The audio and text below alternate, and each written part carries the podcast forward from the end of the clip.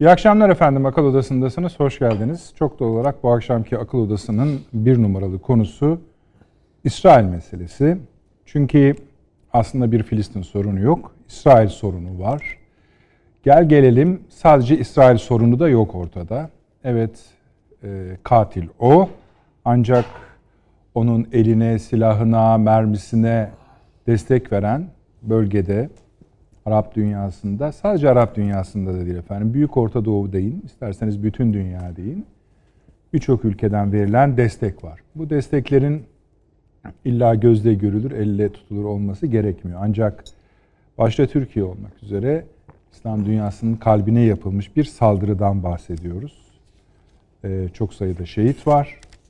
Ama asıl mesele şu. Herkes konuşuyor. Evet İsrail'i kınıyoruz hep birlikte. Ee, şiddetle kınıyoruz hep birlikte. Daha daha da şiddetle kınıyoruz hep birlikte. Ama sonuçta bu işi nasıl durdurulacağına ilişkin henüz kimseden bir fikir duyulmuş değil. Bugün de tüm gazetelerde, tartışma programlarında, dünya basınında bu konu vardı. Evet kınama önemlidir. Uluslararası kuruluşların, dış politikanın bütün enstrümanlarının konvansiyonel araçlarının kullanması şarttır. Bunlar yerine getirilecektir. Mesela Dışişleri Bakanlığı sorumluluğun İsrail'e ait olduğu uluslararası yapıda yerine konmalıdır dedi. Evet bu da takip edilmelidir. Ancak dönüyoruz, dolaşıyoruz, geliyoruz. Bu işin nasıl hallolacağı, nasıl bir sonuca, çözüme ulaşılacağı, İsrail'e gerekenin nasıl söyleneceği veya yapılacağı konusunda ortada somut hiçbir şey yok. Doğal. Hatta şunu da söyleyebiliriz. Bu akşam elbette bütün boyutlarıyla bu meseleyi konuşacağız ama sonuna geldiğimizde yani evet şimdi ne olacak dendiğimizde siz de biraz hayal kırıklığına uğrayabilirsiniz. Gel gelelim akıl odası bu akşam biraz daha e, parlak, parlak fikirleri öncülük edebilir. Tatminkar şeyler söyleyebilir. Ancak bunun şartlarının sadece İsrail'le, Filistin'le, Arap dünyasıyla, Türkiye ile şununla bununla ilgili olmadığının önce anlaşılması gerekiyor. Çünkü bu esasında gayet pis bir oyun. Bunun taraftarları, destekleyenleri sizi çok şaşırtacak odaklar olabilir. Ülkeler olabilir, güçler olabilir. Bunlarla yüzleşildiğinde e, emin olun kime öfke duyacağınız konusunda uzun bir listeniz elinizde olacak. Şu anda dahi e, saldırılar devam ediyor. Tel Aviv'e yönelik füze saldırıları da var. Onlar da devam ediyor. E, ve en az sorumluluğu olan insanlar, bebekler, gençler, kadınlar hayatlarını kaybediyorlar ve bu rezillik devam ediyor. Efendim bölgedeki orta sınıf diyelim öyle söyleyelim isim vermemek için öyle tarif ediyorum. Onlardan zaten herhangi bir şey beklemek, o ülkelerden bir şey beklemek mümkün değil. Çünkü bir kısmı kendi canlarının derdine düşmüş durumda. Bir kısmı yani şu ülkeler sayılır hemen köşe taşları diye. Mısır, İran, Suudi Arabistan, Türkiye. Çok büyük samimiyetle söylüyorum ki Türkiye dışında ayaklarını yere basan başka bir ülke bulunmuyor bu coğrafyada. Hele büyük oyuncular zaten söyleyecek hiçbir şey yok onlara. Amerika Birleşik Devletleri'nin yetkililerine soruldu İsrail meselesi hakkında ne diyorsunuz diye. Kendilerini savunma hakları var dendi çıktı işin içinde. Hepsi bu kadar. Yani başta Biden yönetimi olmak üzere biz işte Filistin'e böyle davranacağız, şöyle yapacağız, Trump'tan farklı olacağız diyenler de biraz Trump oldular artık. Şimdi efendim bir yerden başlayalım izin verirseniz. Profesör Doktor Süleyman Seyfi Öğün hocam hoş geldiniz. Hoş bulduk. İstanbul Ticaret Üniversitesi öğretim üyesi. İyi akşamlar.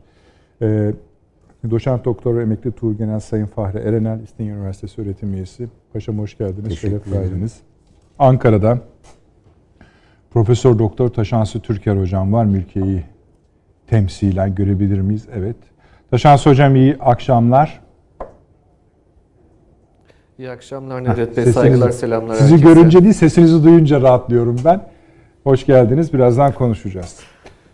Ee, Hoş bulduk. Sağ olun. Sağ olun. Şunu da söyleyeyim Süleyman Hocam size başlayacağız ama çok sayıda görüşme yapılıyor. Çok sayıda. Yani Sayın Cumhurbaşkanımızın ayrı görüşmeleri vardı. İşleri bakın yani iki düzineye yakın görüşme yapılıyor. Ee, sadece dün akşam e, telefon üzerinden yapılan görüşme sayısı bile hem Sayın Cumhurbaşkanı'nın hem Dışişleri Bakanımızın 7 civarında. Bunun içinde mesela Rusya Devlet Başkanı da var, Suudi Arabistan yetkilileri kralı da var, sair. Zaten e, Sayın Çavuşoğlu oradaydı. Şimdi ben de dediğim gibi takip ettim bütün tartışmaları. Ancak şunları öğreniyoruz sadece. Bir tarihini bu işin bir öyküsü var. Güzel. Bu, ö, tamam söyleyelim. İki şu anda ne olduğunu.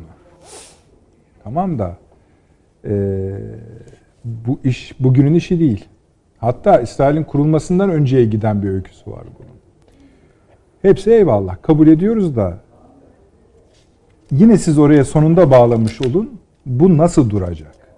Bu mesele nasıl halledilecek? Şimdi bakın bazı uzmanlar ben size söyleyeyim diyorlar ki bunlar son aşamalar. Özellikle Mescid-i Aksa konusundaki son aşamalar. Yani bundan sonraki aşama artık onların tapınağının nasıl yapılacağı ile ilgiliymiş.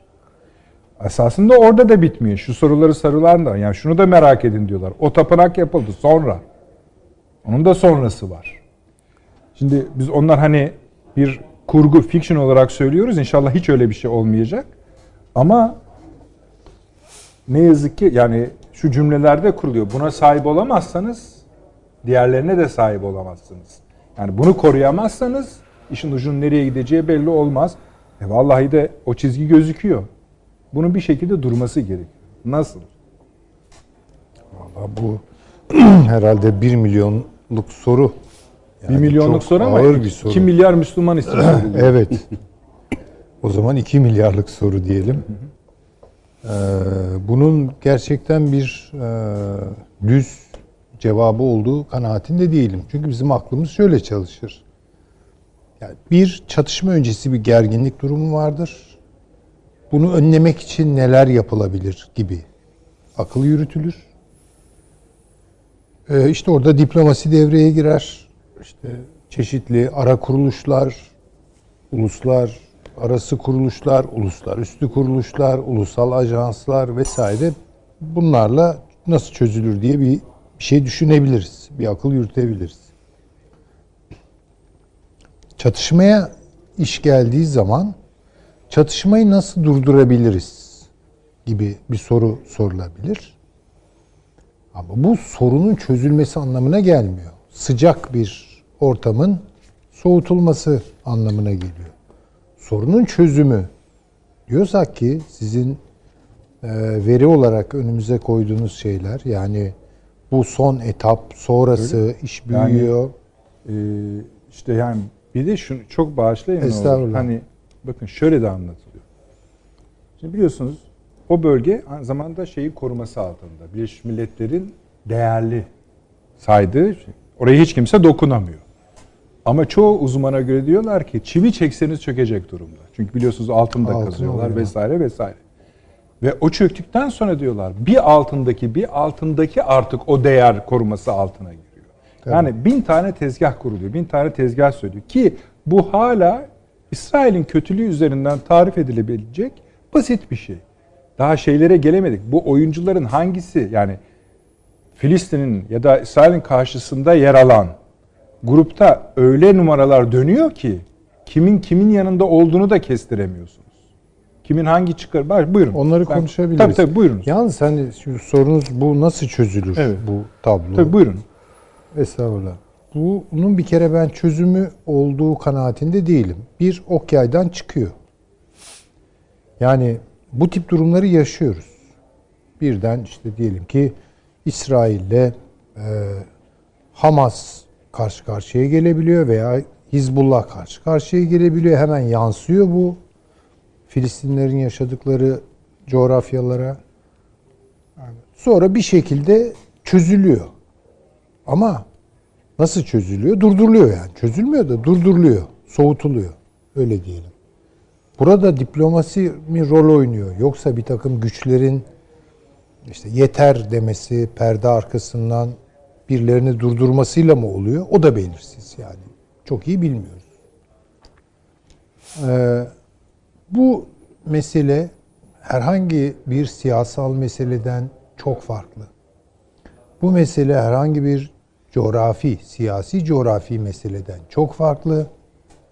Bu mesele herhangi bir topluluklar arası diyelim ki çatışma, gerilim e, tiplerinden elimizde olan gene çok farklı.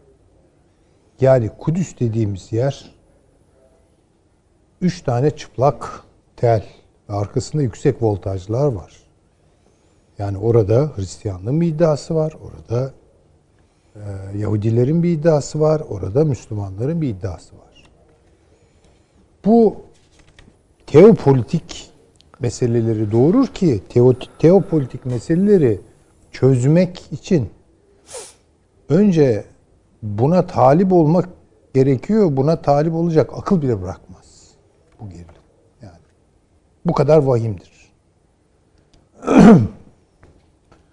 ee, İsrail'in pozisyonunu şu anki konjonktürel olarak, dönemsel olarak içinde bulunduğu siyasal iklimi, Amerika Birleşik Devletleri İsrail ilişkilerini e, ele almadan belki buna İsrail, Rusya, İsrail, Türkiye bilemem, Hepsi, İsrail, Mısır İsrail, hepsi Suudi girer. Arabistan, Yani İsrail, tabii, İran, hep, hepsi. hepsi girer.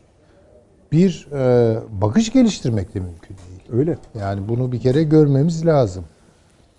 Ee, bu e, üstelik tam Kadir Gecesi'ne denk geliyor. Hassasiyetlerin Müslümanlarda en dorukta olduğu bir e, noktada yaşanıyor. Ve bitmiyor, durmuyor. Durmuyor. Dediğiniz doğru, oraya katılıyorum. Bir tür son round gibi bunu hayata geçiriyorlar. Hadi burada böyle bir yangın mevzi, yangın çıkabilir. Ama dünyanın bir de itfaiyesinin olması lazım. Değil? Bunu söndürecek bir itfaiye. O yok. Dediğiniz gibi Rusya'dan tık çıkmıyor. Amerika'dan ses alamıyoruz. İnsan hakları şampiyonu Avrupa Birliği çevrelerinden hiçbir şey gelmiyor. Hadi diyelim ki batırdık iğneyi, çuvaldızı batıralım. İran nerede? Çok merak ediyorum. Yani Kudüs Tugayları nerede yani mesela? Çok merak ediyorum. Arap dünyası nerede? Sokağını bilmiyorum ama yönetim düzeyinde A- Arap Ligi, İslam İşbirliği Teşkilatı yani kuru kuru açıklamalar. Listeye bakarsanız herkes konuşmuş canım. ama Hani- öyle olmaz Yani tabii. tabii. Yani şimdi e, otomatiğe bağlamışlar tabii, tabii. bir Matbu, takım replikleri, yani siyasi replikler falan bunlarla olmayacak tabii ki yani. Kararlı, zinde bir vicdan hareketi bunu durdurabilir. Yani ve bunun da hakikaten Müslüman olması, Hristiyan olması, hatta Yahudi olması bile önemli değil. Vicdan sahibi dünya kamuoyu varsa sesini çıkarır. Bunu çıkarması nereden duyulacak bu ses? Tabii medya ortamlarından duyulacak ama onu da durdurabiliyorlar çünkü oraya da son derece hakimler. Yani göstere göstere bu işler yapılıyor. Hakikaten çok hazin bir durum. İnsanlık açısından insanın ümitleri adeta yerler, yerlerde sürünmeye falan başlıyor. Nerede insanlık diyorsunuz? Yok yani. Yok. Cevap alamıyorsunuz. Bu kadar kötü bir durum. Ee, takip etmek gerekiyor. Bunu bir kere İsrail'in böyle bir e, olayı son roundu başlatması diyelim ki. Ee, buna karar vermesi de bence derin bir karar. Yani bunu bir kere görelim.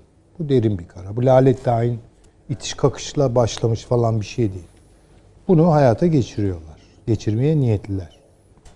Biden Amerikan yönetimi oradan başlayalım.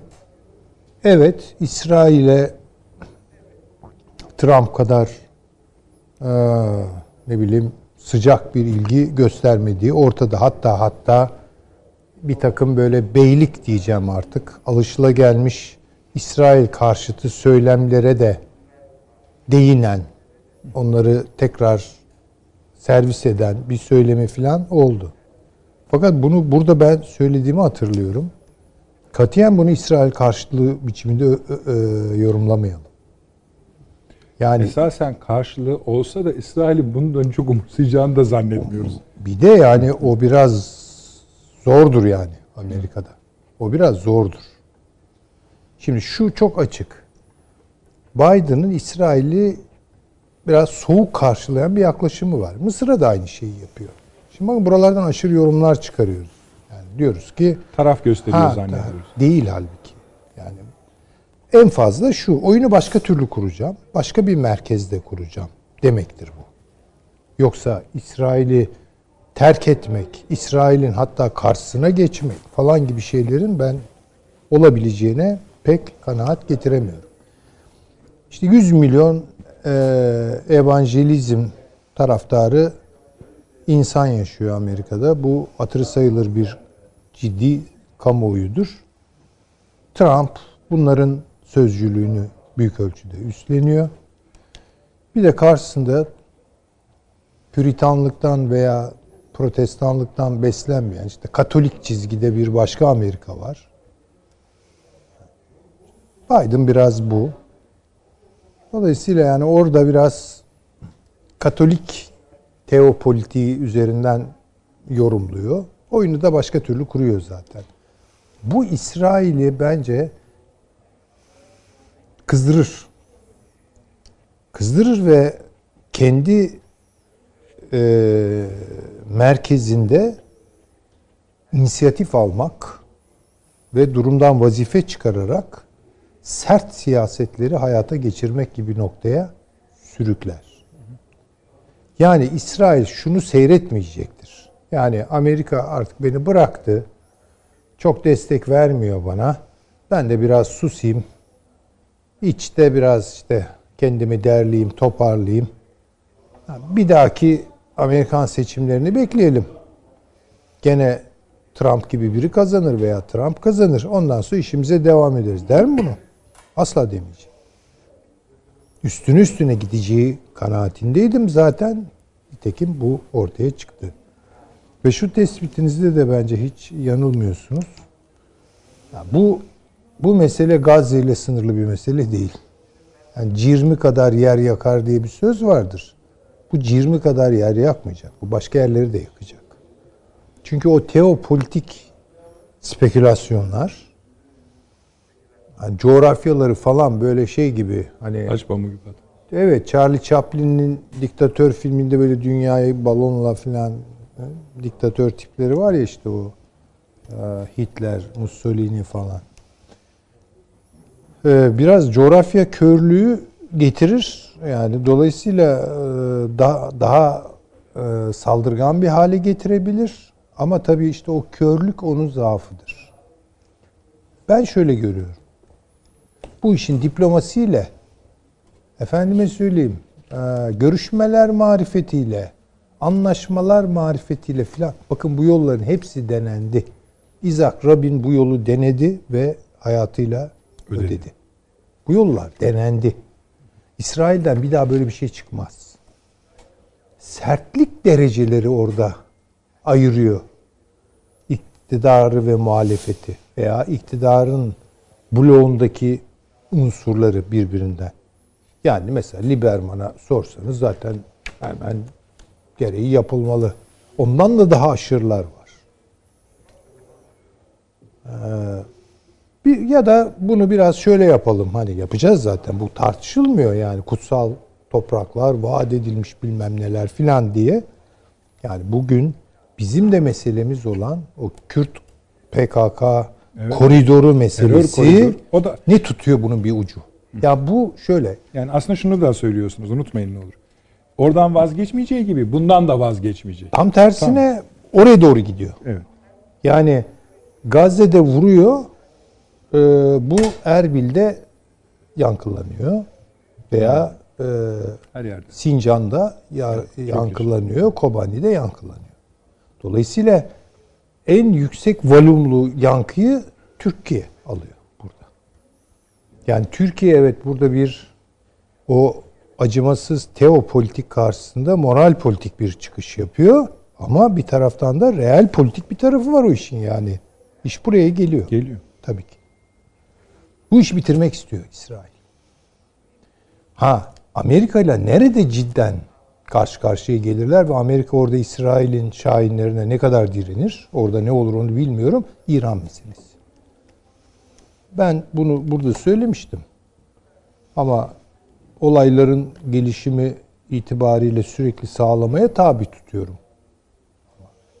İsrail İran'ı vurmadan rahat edemez. Yani orada bir nükleer anlaşma olacak falan. Yani e, ve İranlılar da ona çok sadık kalacaklar falan. Her an bir nükleer güce dönüşebileceğini herhalde ben buradan görüyorum. İsrail haydi haydi Aynen. görür. Evet. Bunu kabul Fazlasını etmeleri, bunu bunu pek kabul edeceklerini zannediyorum. Onun için İsrail iç siyasetindeki gidişatın da aşırılara doğru gideceği kanaatindeyim. Çünkü işte füzeler düşüyor, Tel Aviv'de sığınaklar meselesi bilmem ne falan yani Yahu- Yahudilerin günlük hayatı bozulmaya başladı. Bu yani, ya barışa dökelim işi diyenleri üreteceği kadar hakkından gelelim bu işlerin diyenleri Zamanıdır de diyenler ve iki, ikinci basitleme bence ilkine göre daha az rafinedir ve çok daha büyük bir kütleye hitap eder. Buradan bir radikal yükseliş doğacağını ve bunun da bence seçimlere yansıyacağını düşünüyorum. Hatta hatta Netanyahu'yu dahi arayabiliriz. Evet. O noktalara Tahmin gelir bu işler. Taşans Hoca bu akşam onun iç dinamiklerine ilişkin Tabii o daha iyi anlatır şey, e, hazırlığı var. bize. Belki de yani ben yanılıyorum eleştirel Yok yok ben bunu söylediğiniz için söylüyorum Evet. bunu. Hani belki Evet. sizi daha da korkutacak şey de Be- söyleyebilir. söyleyebilir. Doğru. Ama bu çok açık. işi büyütecekler. İşi büyütecekler. Bu işin bence çok önemli bir ayağı. Yani şimdi bunlar çok tesadüf değil. Türkiye Kuzey Irak'ta varlık gösteriyor. Ve belini kırıyor yani orada şeyin PKK unsurlarının. Suriye tarafında ne olacağı belirsiz. Yani yarın Türkiye durumdan vazife çıkarıp oraya da müdahil olabilir. Yani bütün her şey bir kere burada eee, şey oluyor, çöpe gitmiş oluyor İsrail planları açısından. Bunu da görüyorlar ve bence bunu bir Türkiye, İsrail ve İsrail eee, bilemiyorum hangi evrede İran eee, hesaplaşmasına götürecekler. Bunları da PKK üzerinden yapacaklar. Bu çok açık ve İş oralara sirayet ettiği zaman çok daha kolay ezmeyi mümkün kılacak belki Hamas'ın direnişi veya işte buna e, Filistin Kurtuluş Örgütü yani Ramallah tarafından da e, bir destek gelirse o da bir tuhaf yani Hamas bir yerde Filistin Kurtuluş Örgütü bir yerde yani bölünmüş durumdalar yani onlar da bir türlü toparlanamıyorlar. Böyle de bir zaafı var işin. Ee, bence bu İsrail'in e, hırçınlığıdır. Kararlılık ama kararlılık içerir. Öyle yani. Baştan çıkmış halde falan değil. Kontrollerini falan kaybetmiş halde Bu değiller. şekilde yapıyor. Ama yani o hırçın siyasetlerini kararlılıkla ve belli bir plana oturtarak bence hayata geçirmek istiyorlar. Yani şu an doğacı olmaktan başka bence yapacak bir şey yok. Bu Yani felaket bir şey. Yani Yani, bu çok acı de bir yani. şey. Çok acı bir şey. Yani çünkü yani ne yapabiliriz? Ne yapabiliriz? Şöyle biraz şu daha- bir sürü şeyi tabii sesi olacağız yani O Filistin. canım. O kadar ama Buyurun. yani bunu düzeltmek, çözüme kavuşturmak vesaire. Bence İsrail nerede kafasını duvara vuracak? Buralarda kafasını duvara vuracak. Yani bu işi büyütecek ve büyüttüğü ölçüde de kafasını duvara vuracak. Onu söyleyebilirim. Sonra geriye dönük olarak belki bu sorunun çözümü falan gündeme gelebilir. Şimdi siz bir bakış geliştirmek lazım derken esasında şunu söylemiş de olduk. Bu İsrail'in yaptığına hangi ülkeler ne diyor diye sorduğumuzda bir liste çıkardığımızda aşağı yukarı mutabık kaldığımız bir liste olur elimizde. Yani döküm olur. bu dökümdeki ülkelerle tek tek İsrail ilişkilerine artı o ülkelerin şu anki hallerine baktığımızda hiçbirinin İsrail karşısında da dayanabilecek halinin ya da ona diş gösterebilecek halinin olmadığını görüyoruz. Öyle maalesef. Buna kimi süper güçler de dahil, Tabii. bölgenin güçlü sayılan ülkeleri de dahil. Mısır ne diyebilir? Suudi Arabistan ne diyebilir? İran'ın durumu zaten var. Amerika'nın ne dediği. Bu hale nasıl geldi? Çünkü bu 10 yıllık bir rahatlık hali devam ediyor İsrail'de. 2011'den beri bu rahatlık hali var. Yani Tabii, bölgenin tabii pejmürdeliğinden beslenen kendi planında sizin tam dediğiniz gibi öyle hani böyle bir anda saldırı aa bana şöyle mi yaptınız ben de se-" öyle değil. Hayır tabii, planlı tabii, sistematik bir şekilde gidiyor. Bu durmayacak. Durmadığı gibi de eee palazlanarak devam edecek.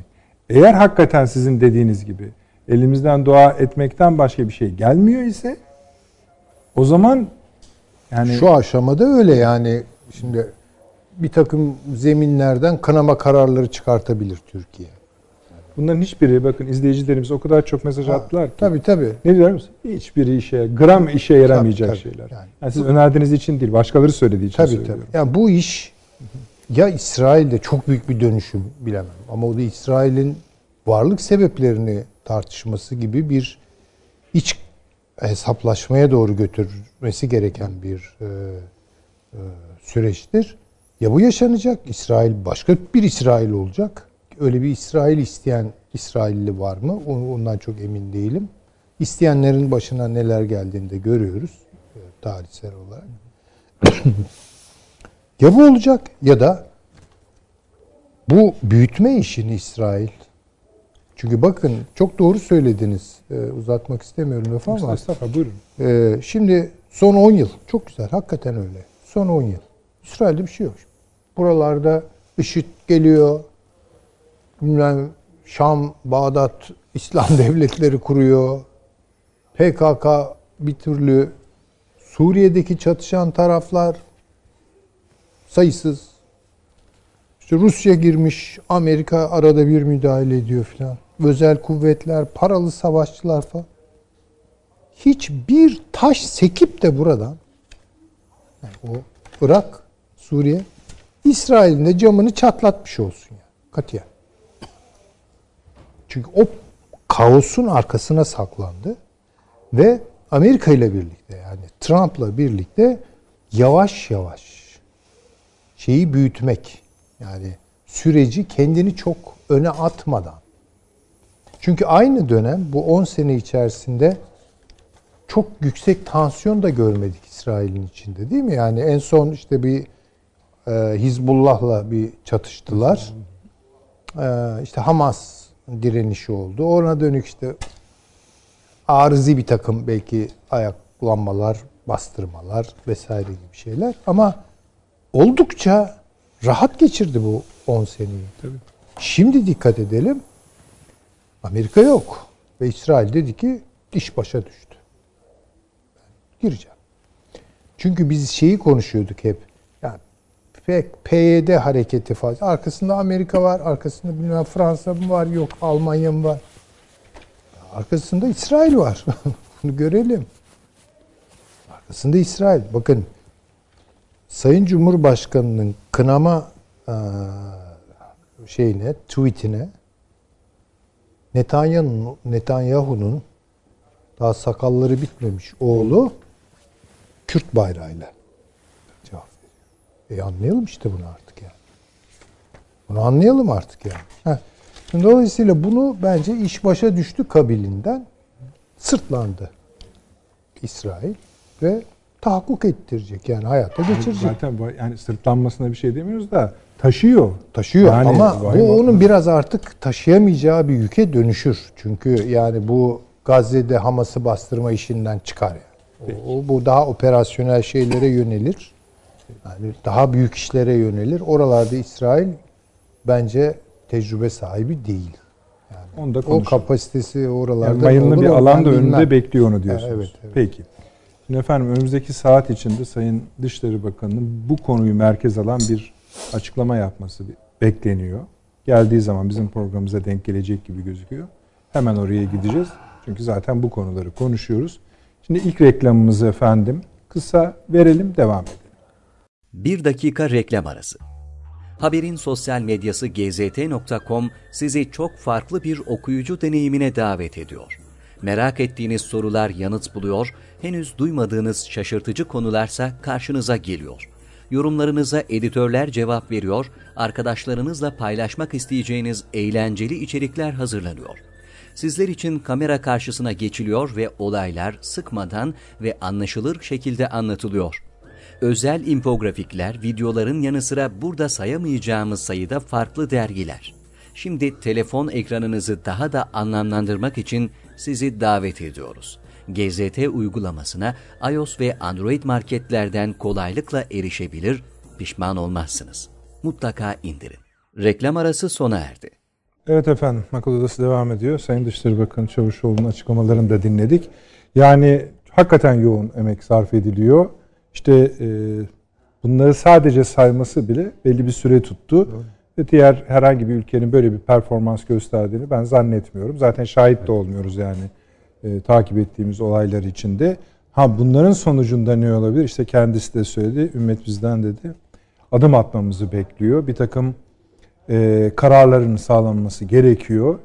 Onları da sayıyor. İşte biz de tam onların ne olabileceği ya da işe yarayıp yaramayacağı üzerine konuşuyoruz. Belki bir alternatif de çıkarmak mümkündür ama siz kaldığınız yerden Evet paşa. yani bu e, dediğim gibi İsrail'in e, içinde bulunduğu seçimle ilgili Netanyahu'nun e, durumu kendi lehine çevirmesi. Netanyahu her zaman bu tür durumda kaldığında hep sert güç veya çevre ülkelerle olan ilişkileri gerginleştirme yolunu tercih eden birisi ve Türkiye karşı da olumsuz bakan birisi. Aynı zamanda tabii bunun altında yatan niyetlerden biri de Türkiye-İsrail arasında son zamanlarda artan, arttığı söylenen İsrail Enerji Bakanı'nın e, Türkiye'ye yönelik olumlu tavrı, o e, hatların Türkiye'den geçmesi, işbirliği yapılması, bu tür bir yakınlaşmaya karşı da Netanyahu'nun e, sert e, bir e, cephe alması. Çünkü Netanyahu ile Türkiye arasındaki ilişkiler, özellikle Sayın Cumhurbaşkanı arasındaki ilişkiler son derece gergin olduğunu ve Netanyahu'nun e, özellikle Türkiye bakışının ne kadar olumsuz olduğunu biliyoruz. Dolayısıyla e, özellikle Amerika Birleşik Devletleri'nin katsa yaptırımlarına fırsat bilerek Türkiye'nin çok fazla bir e, Filistin konusunda elbette sesini çıkaracağını, zaten en büyük tepkinin de Türkiye'den her zaman olduğu gibi geleceğini biliyor. E, ancak Türkiye'nin Arap ülkeleri olan ilişkilerine baktığımızda da bu konuda da fazla etkili olamayacağını ve şu süreçte ne kadar e, dış politik anlamda girişimler yapılsa da tam karşılığının olmayacağını e, görebiliyorlar, değerlendirebiliyorlar. Yani biraz evvel Sayın Dışişleri Bakanı açıkladığı konular son derece önemli. Barış gücü bile tesis edilmesi son derece önemli. Daha evvel de bu tür girişimler olmuştu ama İsrail asla bunların hiçbirini e, kabul etmemiş ve değerlendirmemişti. Yani bugüne kadar e, çok sayıda Birleşmiş Milletler kararı var. Sadece onun için değil Ermenistan için de. Yani Dağlı Karabağ konusunda e, dört tane net karar vardı. Yani Dağlı Karabağ e, işgal altındadır. Burası Azerbaycan toprağıdır diyerek Birleşmiş Milletler Güvenlik Konseyi'nin kararlarına rağmen e, tanınmayan e, e, Ermenistan'ı asla kimse oradan vazgeçiremedi. Minsk grupları ortaya koydular ki Ermenistan'ın e, eti ne, budu ne belli bir ülke. Ama İsrail tabi arkasında Amerika Birleşik Devletleri ve en önemlisi de bence e, nükleer silah.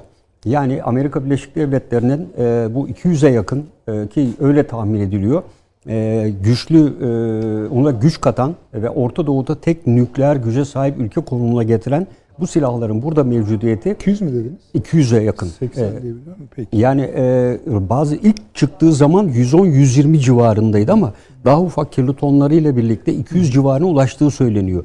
Çünkü e, kimseye hesap vermiyor İsrail biliyorsunuz bu konuda. İşte Şimdi sorun yok der. Nükleer enerji, e, nükleer silahların yayılmasının önlenmesi anlaşmasının tarafı değil.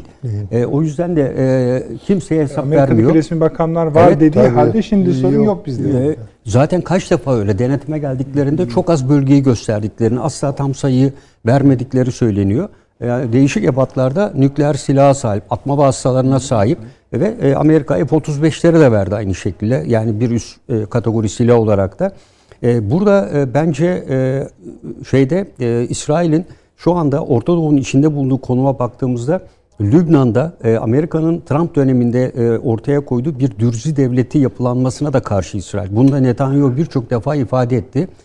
araya oluşturulmak istenen bu tampon devlet bizim yapımızı bozar dedi. E, ve e, Suriye ile e, Ocak ayında bunu programda da ifade ettik. E, Rusya'nın Hmeymim Suriye'deki hava üssünde İsrail'in Mossad eski başkanı, Genelkurmay ikinci başkanı veya başkan yardımcısıyla rejimin Suriye rejimin üst düzey yetkililerin olduğu bir toplantıda İranlı milislerin bölgeden ayrılması karşılığı rejime maddi destekte bulunmayı taahhüt ettiler. Ve dolayısıyla Rusya rejimle e, İsrail'in arasında bu ortamda bulmaya çalışıyor. Buradaki tek hedef e, İranlı milislerin bölgeden çekilmesi. Ve dolayısıyla e, ve esasında İsrail Trump döneminde ekilenleri biçmeye başladı. Açık ve ne söyleyeyim. Yani bugün Orta Doğu'ya Trump'ın yaptığı kadar kötülüğü kimse yapmadı. 1980'den beri esasında İsrail Kudüs'ü ayrılmaz ve ebedi başkenti olarak ilan etmişti. Ta Trump işte iki yıl evvel burayı, Büyükelçiliği buraya taşıyana kadar. E ne oldu Birleşmiş Milletler'de 126'dan fazla ülke Türkiye'nin girişimiyle buna olumsuz destek verdi. Ama bakıyoruz şimdi en yakın bildiğimiz ülkeler bile Balkanlarda e, büyük elçiliklerini buraya taşımaya başladılar. Amerika Birleşik Devletleri'nin etkisiyle. E, burada temel amacım ben e, özellikle Kudüs'ün tamamen ve tamamen Filistinlerden ve Araplardan tecrit edilmesi ve Kudüs'ün e, Tevrat'ta Orada da şu andaki demografik yapı da bozulmuş durumda. %63'e bakın 19. yüzyılda %70 Müslüman, %20 15-20 civarında Yahudilerden oluşan %1'e yakın Hristiyanların olduğu bir yapı 20. yüzyılda bu denge bozuluyor. Şu anda %65 civarında Evet, Yahudiler e, evet giderek Müslümanlar azınlıkta kalmaya başlıyor. Şu anki durum o. Evet şu anda daha da bunu azaltmak ve tamamen Demografi sıfırlamaya bozulduysa Evet. bu bu problem çıkarır yani. Evet. ileriye yani yönelik. bu e, önemli bir konu. İkinci konu bence esas mesele e, burada e, İsrail'in 1948 yılından beri yaptığı beş savaş var. E, bu beş savaşın her birinin hedeflerine bakmak lazım. Buradaki hedeflerin her biri esasında su odaklı hedeflerdir. Bizim e, İsrail'in bu hamlelerinde e, evet bölgeye e, Tevrat, Arz-ı Mevlüt, e, Mevlüt diyoruz. E, buna göre e, Büyük İsrail Devleti, İsrail vatandaşları diyoruz ama e, şu anki verilerle İsrail'in 2030'lu yıllardan itibaren bu bölgede su açısından barınma şansı yok. E, Tevrat'ta bir e, üçgen var. Hatta bunu e, bir e, kişinin sözüne atfen de söyleyebiliyorum. Bir Yahudi e, Arkam Zubi. E, Yahudilerin Arap suları üzerindeki mücadeleleri, eski bir Tevrat rüyası ve bu gerçek bunu gerçekleştirme çabaları. E, Arkam Zubi'nin. E, burada diyor ki Tevrat'ta diyor bir üçgen üçgenden bahsedilir diyor. Petrol, su ve kutsal topraklar. İsrail bu üçüne sahip olmak istiyor. O yüzden de hep ifadelerinde Büyük İsrail'de Nil'den Fırat'a kadar olan topraklar diye ifade edilir. Bunun içinde su vardır diyor. Bugün bakın diyor Mısır'da diyor Mısır'la Etopya arasında yaşanan sorunun en büyük nedeni İsrail'dir. Çünkü Etopya 1950'den beri İsraillerin katkılarıyla bugün birçok bina ve tesis yapmıştır. Altyapısı ordusuna mühimmat vermiştir. Tamamen Mısır'ı güneyden baskı altına almak üzeredir. İsrail suyu ciddi bir araç olarak kullanıyor. Orada Mısır'a karşı, Sudan'a karşı kullanılıyor. Ee, burada kullanacak bir suyu yok. Yani şu anki verilere baktığımızda e, bu bölgede e, kişi başına örneğin Filistinlere günde 80 litre su düşerken İsrailler günde 300 litre su harcıyorlar şu anda. Yani ve e, bu savaşlar sonucunda 3 tane en önemli su kaynağını ele geçiriyor. Geçirdiği bölgeler. Golan Tepeleri, Şeria Nehri'nin doğduğu nokta.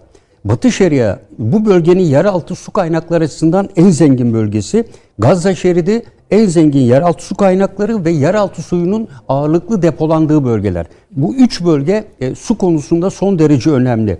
2020 şu anda İsrail e, ilk zamanlar tarımla e, uğraşıldığı için bölge su ihtiyacını karşılayabiliyordu. Ancak denizden e, bunu e, üretmek çok pahalı oluyor.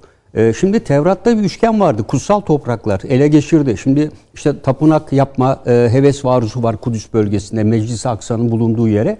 E, su burada temel problem. Petrol yerine doğalgazı buldu. Doğalgaz zenginliği de onu kurtarmıyor. Çünkü su yok.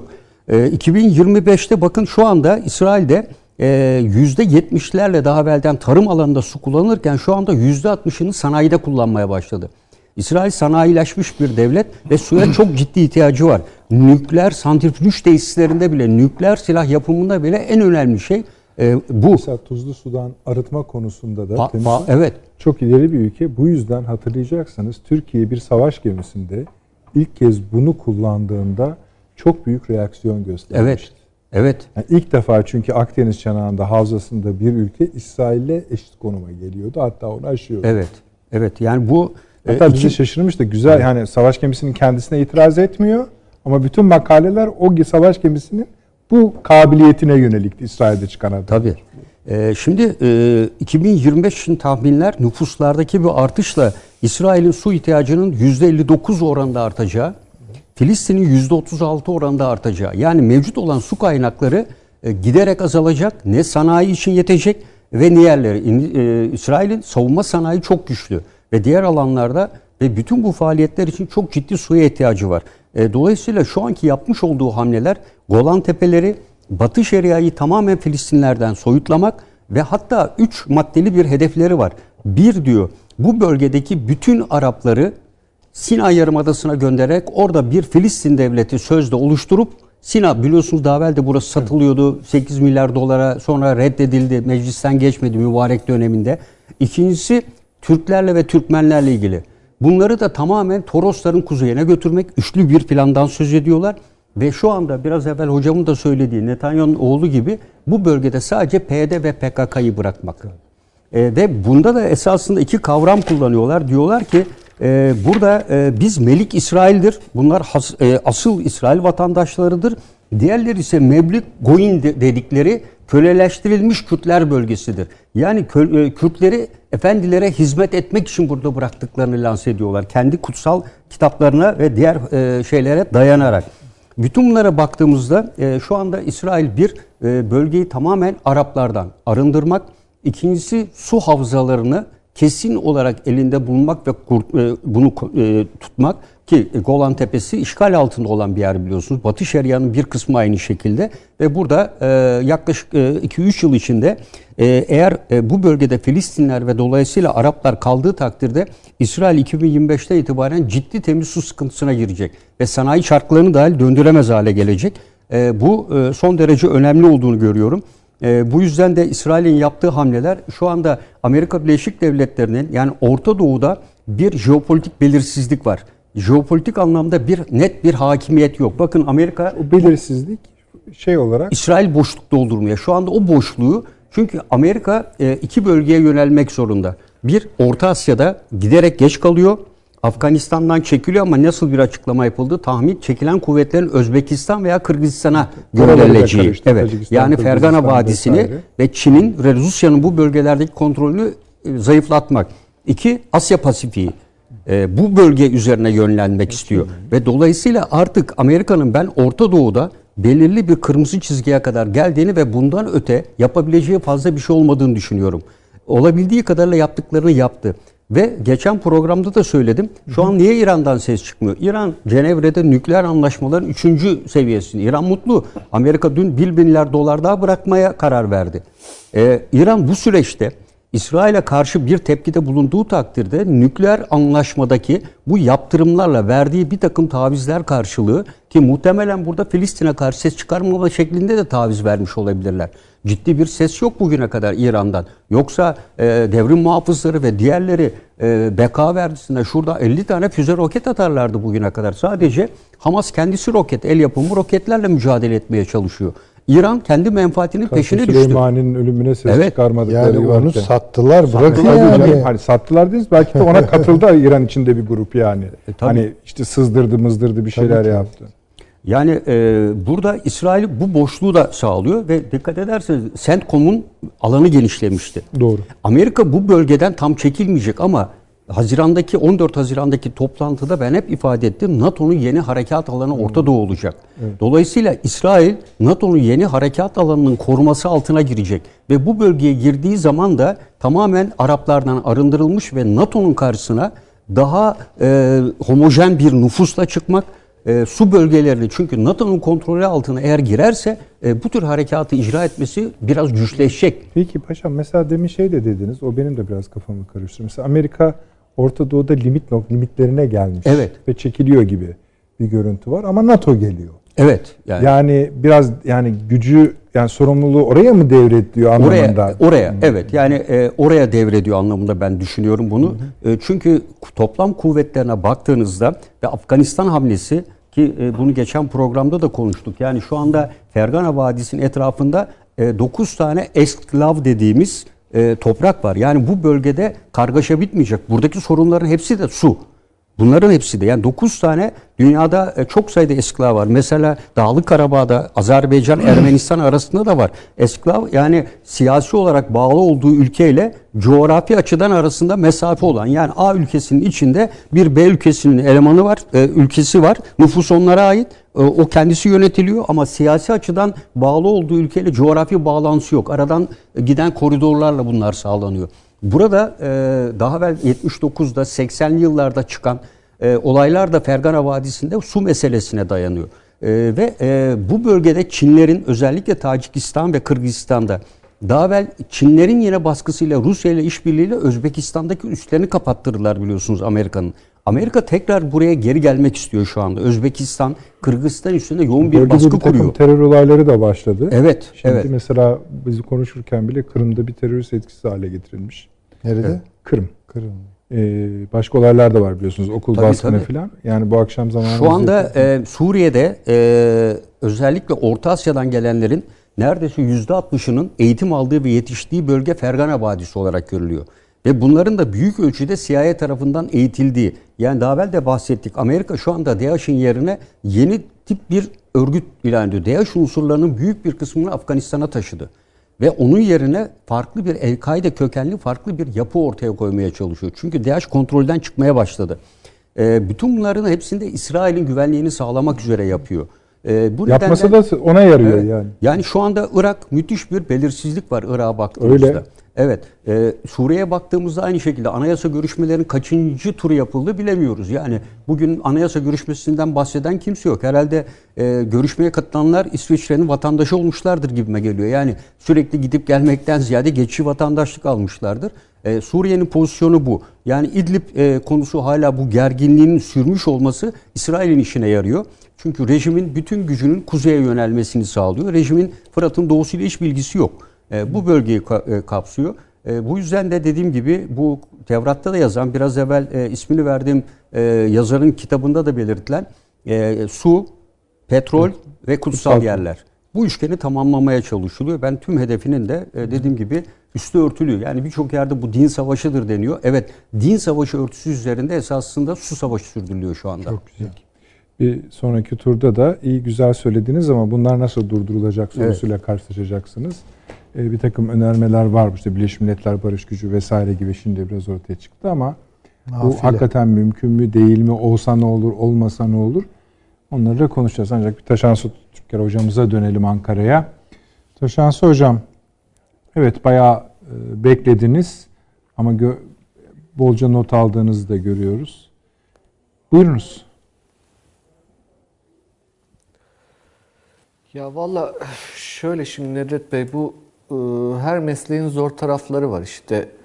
Yani işçi alın terini akıtır, polis uğursuzla muhatap olur. Bizim mesleğin zor tarafı da böyle günlerde soğukkanlı olma zaruretine yazık ki. Halbuki çok basit bir şekilde e, içimizden geçeni böyle e, çok da düşünmeden döküversek ne kadar da rahat bir hayat olacak ama işte seçtik bu mesleğin içindeyiz. Dolayısıyla bir soğukkanlı analiz yapma çabası e, zaruri bizim meslek açısından. Şimdi 6-7 ay kadar evvel hatırlayacaksınız yani e, bu Ermenistan füzeleri düşüyordu Türk kentlerine Azerbaycan'da. Azerbaycan toprağı işgal altındaydı. O zaman da hani ben çok zorlandığımı hatırlıyorum e, analiz yapmakta. Yani çünkü insanın hani bir e, şey tarafı insani ve refleksif tarafları var. İnsan bayağı kötü şeyler söyleyip bırakmak istiyor sözü. E, bu görüntüleri hepimiz görüyoruz zaten şimdi yaşanan şeyleri Filistin'de. E, gerçekten içler acısı. Yani bu hiç öyle azımsanacak şeyler değil. Yani bugün sadece bugün sadece bir bombardımanda 9 çocuğun öldüğü söyleniyor. Yani insanın yüreği kaldırmaz gerçekten. Ee, yani bunlar hani gerçekten konuşmayı çok zor kılan şeyler. E ama konuşmak zorundayız, anlamak zorundayız. Ee, zira biz anlamadığımız müddetçe ne olduğunu analiz edemediğimiz müddetçe de bunlar devam ediyor. Yani bağırıp çağırmak kolay ama bir çözüm çözüm üretmek işte hani o noktada biraz önce Sayın Dışişleri Bakanı'nın sizin de söylediğiniz gibi saymasının bile uzun sürdüğü bir sürü çaba aynı anda yürüyor. O çabaları gösterebilmek için de ne oluyor oradayı gerçekten iyi analiz etmek lazım. Yani çuvaldızı kendimize batıralım dedi ya Süleyman Hoca biraz önce. Bakın ben çok içtenlikle size söyleyeyim. Akademide, bürokraside, siyasette, sizin alanda, gazetecilik alanında e, toplayın Türkiye'de İsrail'i günü gününe takip eden e, 40 kişi çıkarsa şanslıyız memleket adına. Şimdi efendim bir insan grubunu saydığınızda çalışkanı vardır, tembeli vardır, zekisi vardır, zeki olmayanı vardır. Yani o 40 kişinin içinden 3-4 kişi eğer İsrail hakkında gerçekten doğru, derinlemesine analiz yapabilecekse, yani siyaset üretme anlamında söylüyorum. Gayet iyi. Ee, şanslıyız diye düşünüyorum ben. Yani bu, bu, bu bizim bizim de üstüne biraz düşünmemiz gereken bir şey bence. Ee, çünkü öbür türlüsü kolay gerçekten. Hani ak kara e, bağıralım içimizi rahatlatalım. Her efendim dert iç rahatlatmak olmamalı. Çünkü Türkiye'nin belli mükellefiyetleri vardır. Türkiye'nin tarihten gelen ve bu bölgedeki varlığı üzerinde belli bizim belli sorumluluklarımız var. Yani bunlardan kaçamayız öyle. Yani efendim bu beni ilgilendirmez deme hakkımız yok. Eğer ilgilendiriyorsa da işimizi layığıyla yapmak durumundayız. Şimdi bu eksiği söyledikten sonra e, ne oluyor efendim orada ne oluyor? Yani nereden çıktı bu birdenbire? Yani Kadir Gecesi'nin e, gündüzünde birdenbire çatışmalar çıktı Şeyh Cerrah Mahallesi'nde. Yani bugüne kadar hiç bunun bir şeyi yok, işareti yok, herhangi bir birikmiş gerginlik yok. Çünkü ben e, ikinci intifada döneminde İsrail'e yoğun bir e, ilgi duyup çalışmaya başladığımı hatırlıyorum Filistin'e ve İsrail'e. Yani o dönemde o kadar göstere göstere gelmişti ki intifada. Yani şey değildi, öyle birdenbire oluşan bir şey değildi. E, malum yani siyasi süreçler öngörülür zaten. Hani bir şeylerin gelişi belli olur. Bu sefer hiç, hiçbir şey ortada yoktu. Bir şey vardı efendim. En önemli şey. Bir gün öncesinde, Cuma günü yani Şabat'a girmeden, Şabat malum cumartesi e, İsrail'de tatildir. E, Cuma günü Lapid ve Bennett görüştüler ve e, Ra'am Partisi'nin başkanı e, Mansur Abbas'ın da e, desteğini alma ihtimalleri epeyce yüksekti ve artık koalisyon hükümetinde hangi parti hangi bakanlığı alacak konusunu pazartesi günü görüşelim dediler. Yani dün. Cumartesi günü bu olaylar başladı. Şimdi bakın bu e, ilk başta bizim irdelememiz gereken mevzudur. Efendim Melik İsrail diyorlar Netanyahu'ya şimdi. Melik Arapçada da malum aynı şey. Kral. İsrail kralı. E, kral gibi davranan bir siyasetçinin e, kendi iktidarı için, riske giren iktidarını koruyabilmek için kocaman bir ülkeye ateş attığını görüyoruz. İlk düzlem olarak, ilk gerekçe olarak bunu bir defa net bir şekilde ortaya koymamız lazım. Ee, iç siyaset ne yazık ki İsrail'de o kadar kirlendi ki son 20 yıl içerisinde. Ee, ve o iç siyasetin içinde Netanyahu gibi bir figürün bütün siyaseti domine ettiği böyle bir ülkede demokratik e, mekanizmalar çalışmaz bir hal aldı. Ve ilk kez dördüncü seçim yapıldı 24 Mart'ta ve Netanyahu'nun iktidardan düşme ihtimali ortaya çıktı. Ve bu olanları yaşıyoruz. Efendim birinci düzlemimiz, birinci gerekçemiz bu olsun. İkincisi e, Netanyahu'nun iktidarı kaybetme e, gerekçesi ne de bağlı aslında onu da sağlayan bir gelişme olarak şunu düşünmek gerekir. Onun partisinden Gideon Saar ayrıldı. Ve Likud'u çok yıprattı bu. E, gayet Biden'a yakın bir isim. Lapid gerçekten çok fena salladı Netanyahu'yu. Biden'a yakın bir isim. Demek ki efendim dünya siyasetinde de e, Netanyahu'nun daha önceki dönemlerde oynamış olduğu Trump destekçiliğinin e, bir şekilde Amerika tarafından cevap verildiğini görmemiz gerekiyor. Yani Netanyahu'nun iktidardan düşmesi için oluşan ortamda Amerika'nın e, bir rüzgarı olduğunun da tespit edilmesi gerekiyor. İkinci düzlem de bu olsun. Üçüncü düzlem Biden ekibinin Amerika'nın e, geri geliyoruz söylemi çerçevesinde yarattığı dış politika ikliminde Netanyahu gibi bir figürün Orta Doğu'ya dair Biden'ın ve ekibinin planlarına riayet etmiyor olduğu gerçeği. Bu hakikattir efendim. Ne istiyor peki Biden yönetimi Netanyahu'dan? Netanyahu'dan bir defa Yahudi Devleti Kanunu çerçevesinde iki yıl önce çıkan, e, bu programda sık sık zikrettik bunu. E, Arapların ikinci sınıf vatandaş olduğu bir İsrail yapısının sürdürülemez olduğunu söylüyorlar Netanyahu'ya. Diğer bir husus, e, Arapların bir şekilde hükümette temsil edilmesi gerektiğini söylüyorlar. Diğer bir husus iki devletli çözüm konusunda engel çıkarmamasını. Yani bakın hemen buraya geç değil ama en azından engel çıkarmamasını söylüyorlar. Şimdi bütün bunlar İsrail'de şöyle bir denge yarattı. Kendisi kendince devlet çıkarını Netanyahu'nun çıkarlarıyla bütünleştirmiş bir kesim ile bu devletin başka türlü de çıkarları olabileceğine inanan bir iç siyasal yarılma ve bu iç siyasal yarılmada Netanyahu ilk kez cuma günü kaybedeceğini gördüğünde cumartesi günü Şeyh Cerrah'taki olaylarla karşılaştık. Şimdi başka bir düzlem daha ekleyelim efendim. Ee, Haziran'da seçimler yapılacaktı Filistin'de. Ve Filistin seçimleri de inanılmaz beklenmedik sonuçlar getirecek gibi görünüyordu tüm anketlere göre. Yani şu an Filistin'de hem Gazze'de hem Batı Şeria'da hakim olan siyasi güçlerin bir şekilde seçimlerden çok kaygı duyduklarını anlamamız gerekiyor. Yani biz şöyle düşünüyoruz işte bir Filistinliler var. Bunlar bütünleşik, içlerinde hiçbir siyasi ayrım yok. Ee, Filistin mücadelesi içindeler. El Aksa'nın mücadelesi içindeler. Öyle değil. Çeşit çeşit siyaset var. Ve inanılmaz bir bölünmüşlük var. Ve statükonun değişme ihtimali çok yüksekti. Ee, dolayısıyla statükoyu temsil eden Filistin'deki siyasi hareketlerinde bu durumdan rahatsız olduğunu, seçimleri beklerken son derece kaygılı olduklarını da not almamız gerekir. Ben e, talebeyken böyle cepte 5 kuruş para olmadan gezilir ya, e, Kudüs'te şeyde e, Müslüman çeyreğinde bir otelde kalmıştım. Yani otel gibi bir yerde artık orası otel mi bilmiyorum ama ee, yani adı otelde ama işte geceyi geçirmenizi sağlıyor. Sahibi bir e, Müslüman Arap'tı. Resepsiyonda da bir Hristiyan Arap çalışıyordu. Hiç unutmam bana söylediği şey. Bir arkadaşımla beraberdik. Türkler genelde iyi insanlardır zaten. Siz de iyi insanlara benziyorsunuz. Sizi uyarmak isterim dedi. Mekan kutsal, muhit değil. Yani e, dolayısıyla orada insanların yaşadığını, siyasetin çok belirleyici olduğunu hatırlamamız gerek. Tabii ki Kudüs e, Müslümanlar için kutsaldır. Tabii ki İslam'ın ilk kıblesidir. E, tabii ki e, Hristiyanlık ve Yahudiler için de kutsaldır. Doğru ama orada insanlar yaşıyor ve bu insanlar da e, ne yazık ki kutsal değiller.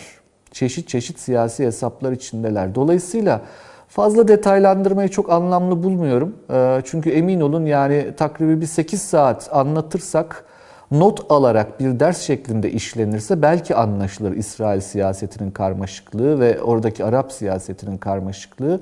Ee, ancak e, kısaca özetle şunu söylemek isterim ki e, İsrail inanılmaz farklı bir noktaya geldi. Bu programda defalarca tekrar ettik bunu hatırlayacaksınız. Belki hatta seyirciler de diyordu niye bunları konuşuyoruz? İşte bugünler için konuşuyorduk, öngörebilmek için. İsrail bugün sağ ve sağın yarıştığı, ancak bu sağ bizim Türkiye'de bildiğimiz gibi e, makbul bir sağ değildir, mutedil bir sağ değildir ne yazık ki.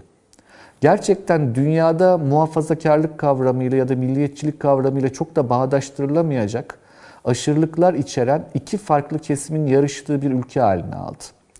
Ee, ve bu çok çok korkutucu. Şimdi görüyorsunuz mesela görüntüleri. Yani orada insanlar ölürken bir grup insan ağlama duvarının önüne geçip kutlama yapabiliyor. Yani o neresi biliyor musunuz orası? Hemen arkası Ömer Camii. Yani El Aksa orası. Yani oraya yani inanabiliyor musunuz? 20 metre ötenizde insanlar ölüyor ve siz orada hoplayıp zıplayabiliyorsunuz. Yani böyle bir e, ortamın, böyle bir iklimin olduğu bir ülke halini aldı. Ha buna rağmen buna direnenler yok mu ülke içinde? Var. Onu da tespit etmek lazım. Yani ciddi anlamda kınama mesajları yayınlanıyor İsrail içinden de. Ee, bunun içinde sol partiler de var, sağ partiler de var. Ancak bakın mesela bütün bunlar olurken e, Hamas çizgisine yakın Ra'an Partisi, e, başında Mansur Abbas var koalisyon görüşmelerine devam ediyor hala. Yani öyle zannedildiği gibi bir e, nasıl söyleyeyim siyasetin durduğu bir noktada değil. Ve bu, bu zaten insanın belki de bu kadar canını yakan şey. Çünkü uçakların bombardıman yaptığı, yolda sokakta insanların birbiriyle çatıştığı bir yerde yani ne koalisyonu diyorsunuz? Ben insan olarak onu söylüyorum ama işte analiz etmek zorundayız. Bunlar e, acıklı zamanlar gerçekten e, bu bölgede yaşananlar için.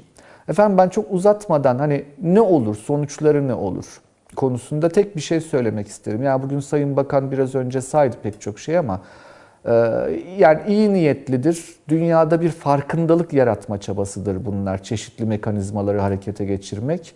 E, ancak bir hakikati ortaya koymak gerekiyor. İbrahim anlaşmaları, onun öncesinde Camp David anlaşmaları vesaire bütün bu sürece baktığınızda İsrail'in etrafında buna dur diyebilecek bir Arap gücü ve iradesi yok. Bu bir hakikat.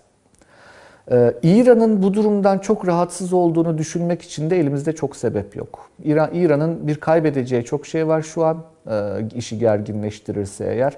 Çünkü bu nükleer görüşmelerden paralarını almaya başladı, nükleer görüşmeye yatırım yaptı. Artı İran'da da Haziran'da seçimler var. Valla Netanyahu'nun gitmesini İran'daki iktidar ister mi çok emin değilim. Yani çünkü düşman kardeşlik diye bir şey vardır ne yazık ki. Karşınızdakinin sert olması, siz sertseniz işinize yarar iç siyasette de. Arap dünyasını söyledik, İran'ı söyledik. Efendim İslam dünyasına bakıldığında e, mutlaka Pakistan'da bir tepki vardır. Malezya'da, Endonezya'da. Onlar duygusal tepkilerdir. Bir sonuç doğurmaz. Burada sonuç doğuracak tek bir şey var. Tek bir şey var aslında. O da Uluslararası Ceza Mahkemesi'dir. Bakın bu programda takribi 6-7 ay evvel ben uzun uzun bunu anlatmıştım. O zaman da büyük ihtimalle seyircilerimiz demiş olabilir bu adam şimdi bunu niye anlatıyor diye işte bugünler içindir. Uluslararası Ceza Mahkemesi 1998'de Lahey'de 126 ülkenin imzasıyla 6 ülkenin ise katılmamasıyla kuruldu. Bu 6 ülkeyi sayalım. Amerika, Çin, Rusya, Irak, Yemen, Libya. Libya şu an yok. Yemen şu an yok. Irak şu an var mı yok mu tartışmalı. Ancak Amerika, Çin ve Rusya şerh koydular. Yani bunlar katılmadılar. Dolayısıyla e, bunların faaliyetleri bu mahkemede yargılanamıyor. Fakat geri kalan tüm dünyanın faaliyetleri yargılanabilir. Neyi yargılıyor efendim bu? Savaş suçlarını, soykırımı, insanlığa karşı suçları. E, dolayısıyla bu mahkemenin konusu. İsrail peki buna taraf mı? İşte biraz önce onu söylemek söylemedim. İsrail de buna taraf değil. Ama e, 6-7 ay evvel bir gelişme oldu ve 120 ülkenin seçimiyle, oy çokluğuyla Evet, Uluslararası Ceza Mahkemesi bir karar aldı. Evet. Ve dedi ki Filistin topraklarında işlenen suçlar benim yetki alanıma girer. Bakın bu çok ciddi bir şeydir.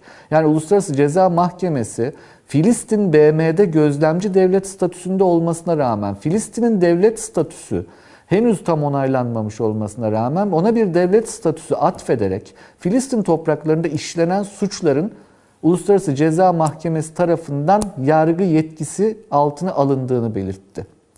Hatta hemen ertesi gün İsrail e, Başbakanı Netanyahu, Genelkurmay Başkanı toplandılar. Bir liste yayınladılar kendi içlerinde.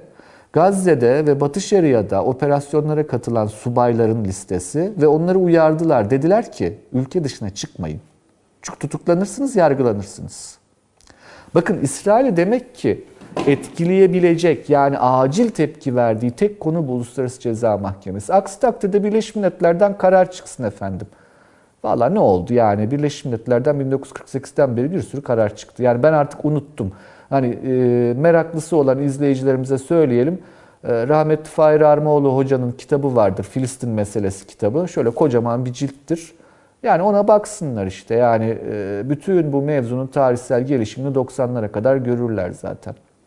Ancak değişen bir şey olmuyor. Şimdi burada e, temel mevzu şu. İsrail'in aslında bütün bu sürecini yani İsrail'in yaşadığı bu süreci yani bu agresyon sürecini analiz ettiğimiz zaman e, dünyada demokrasi kavramının nereye gittiğine dair e, ciddi tartışmaları yapıyor olmamız gerek diye düşünüyorum. Yani Netanyahu gerçekten e, kristalize olmuş bir örnek gibi görünüyor şu an dünya siyasetinde.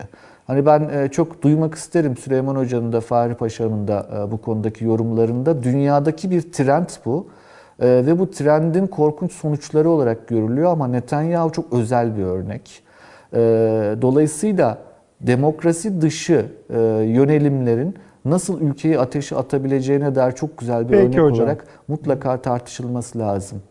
Ee, bu zannediyorum hani İsrail meselesine bakarken e, önemli mevzulardan bir tanesidir. Ha bir şey daha ekleyeyim Nedret Bey müsaadenizle. Buyurun. Şimdi bu iç siyaset, İsrail iç siyaset dedim ya 4-5 kişi takip ediyorsa memlekette gönlümüz rahat etsin diye. Ee, Bennett ve Lapid bloğuna da bakıldığında e, bunların her ikisinin de e, Türkiye'ye dair son derece septik hatta fobik düzeyde e, Türkiye ile ilişkilere yaklaştıklarını tespit etmemiz lazım. Yani, Yani Netanyahu gitse o de da, daha Bennett beteri gelir Lapid diyorsunuz. Ne? Daha beteri olabilir. Olabilir. Olur demiyorum. Yani e, şöyle çünkü esneyebilirler. E, Ancak olabilir. Dolayısıyla oranın çok iyi analiz edilmesi gerekiyor Türkiye açısından da. E, Yani o, o, o- orası ilginç bir yer. E, Son derece karmaşık bir siyasi yapı, son derece karmaşık bir sosyal yapı. O karmaşayı da bizim biliyor olmamız lazım. Yani ne nedir, kim nerede duruyor. Peki hocam. E, Türkiye'nin özellikle ilgilenmesi gereken e, bir alan olduğunu söyleyeyim. Peki. Çok kısa cevap istiyorum sizden. Ee, bu bir şey söylediniz. Bir alternatif. Uluslararası Ceza Mahkemesi. Ben hatırlıyorum o sizin dediğiniz 120 ülkenin bu işe biz karışırız dediği olayı. Ee, gel gelelim. Bakın biz izleyen birçok kişi de hiçbir şey çıkmaz oradan diyecektir. Buradan ne çıkabilir en fazla? Ya da velev ki bir şey çıktı. Ortalama bir şey olsun. İsrail buna heder mi? Yani ne yapacaksınız? Ee, şöyle efendim İsrail bir monoblok bir yapı olma özelliğini kaybedeli çok oluyor. Tam bu e, Netanyahu'yu anlamamız gerek, analiz etmemiz gerek derken bahsettiğim oydu. İsrail'de devletin önemli bir kesimi artık Netanyahu'yu İsrail devletine tehdit olarak algılıyor. Ee, Uluslararası Ceza Mahkemesi'nin özelliği devleti değil, bireyleri yargılamasıdır. Eğer siz oradan iki tane generali yargılarsanız, İsrail devletinin Netanyahu ile kuracağı ilişkide ciddi bir kriz yaratırsınız. Çünkü yani kimse o kadar şey değildir. Yani sonuna kadar ben bunun arkasında durayım e, demezler. E, zaten Uluslararası Ceza Mahkemesi'nin önemli tarafı bu. İşte orada kişilerin yargılanacak olması zaten yarılmış olan İsrail siyasetinde e, Netanyahu'nun elini çok çok zor durumda bırakır ve e, daha normalize olmuş e, bir İsrail'in yaratılması konusunda Peki hocam. e, önemli bir katkı sunabilir diye düşünüyorum. Yani dış baskı olarak yapılacak şey bu. Ha şey de söyleyeyim o BM barış gücü falan onlar e, yani unutun unutun yani onlar gerçekçi şeyler değil Peki. şu anki konjonktürde. Ee, Süleyman Hocam, şimdi aslında konu içinde çok ilginç şeyler söyledi Taşans Hocam. İlginçten kastım şu. Yani bunu konuşsak iyi olur diyebileceğimiz noktalar var. Ancak sizin kendi konuşmanızda yaptığınız korkulara ek yaptı herhalde. Tabii tabii. Yani ihtimallerden biri. Ama, Ama esneyebilirler Bir ihtimal de daha dedi. var biliyorsunuz. Öyle, öyle. Ee, ama bu Türkiye'yi son tahlilde çok değiştirecek bir şey değil. Değil. Ya da İsrail'in Türkiye siyasetleri. Evet. Buyurun. Bu e, Birleşmiş Milletler konusunda herhalde herkes mutabık. Yani oradaki Paşam başka bir şey daha söylemişti galiba. Evet. E, barış gücü ya da koruma gücünün teknik olarak zorluğundan bahsediyor anladığım kadarıyla. Olmaz olmaz. Taşans Hoca. Katılıyorum. E, bir de e, hem İsrail'in hem Filistin'in içindeki siyasi dengelere de dikkat çekti. Bu Doğru. bizde pek konuşulmayan bir şey galiba. Şimdi şöyle, e, İsrail iç dengelerindeki bir takım yatırımların İsrail'in bölgesel siyasetlerini belirleme kapasitesi kazanmış olmasını e, belli noktalarda isterim de. Çünkü hata yaptırır bu yol. Hı. Bu yol hata yaptırır. E, ama bütün bu iç tansiyon, gerilim rağmen İsrail kendi reel politiğini bölgesel açılımlar itibariyle kotarabilme kapasitesini taşıyorsa O zaman bunu bir zamanlama meselesine görer. Yani çünkü şöyle bir şey çıktı. Belki Taşansı Hoca onu başka türlü anlattı da ben yanlış anlamış olabilirim. Yani Netanyahu panikledi. Seçimi kaybediyorum ki doğru. Bir panik yaşadığı muhakkak. Birden elindeki benzini döktü. Bir yerleri tutuşturdu. Eğer böyle ise bu yatışır. Arızi bir olaydır bu. Yani bir şekilde yatışacaktır bu. Hatta hatta buna Gazze bölgesinde Hamas'ın siyasal geleceğinin belirsizliği de eklenince bir denge de oluyor. iyi kötü. Bu iş işte orada 20 kadar yer yakar. Halbuki e, benim bakışım biraz farklıydı. Paşam da galiba e, biraz daha vizyonu büyüttük biz. E, bunun işte ucu ben oralara girmek istemedim ama paşam çok güzel anlattı o su meselesi. Evet yani başka bir şey değil o. Yani böyle vaat edilmiş toprakları alalım da ondan sonra düğün bayram edelim. E bir güne dersin, iki güne der sonra ne yapacaksın? Su yoksa değil mi yani? Veya senin vaat edilmiş toprakların sana herhangi bir e, servet artışı sağlamıyorsa, kaynak artışı sağlamıyorsa senede bir kere bayram yapmak için mi bu kadar insan ölecek? Değil tabii ki. Mesele hakikaten Fırat ve Dicle meselesi. Mezopotamya'nın meselesi. Bakın biz bugün hala şu hatanın içerisindeyiz. Suriye'de ne oldu falan diye bakıyoruz. Yani Irak'ta ne oldu diye bakıyoruz. İşte Basra'da ne oldu diye bakıyoruz. Belki bazen böyle kısmi bakmanın faydaları vardır. Daha çok şey gö- gösterebilir. Hele günlük olay çok sıcak bir olaysa. Ama bir başımızı kaldırıp burası Mezopotamya diye bakmamız lazım.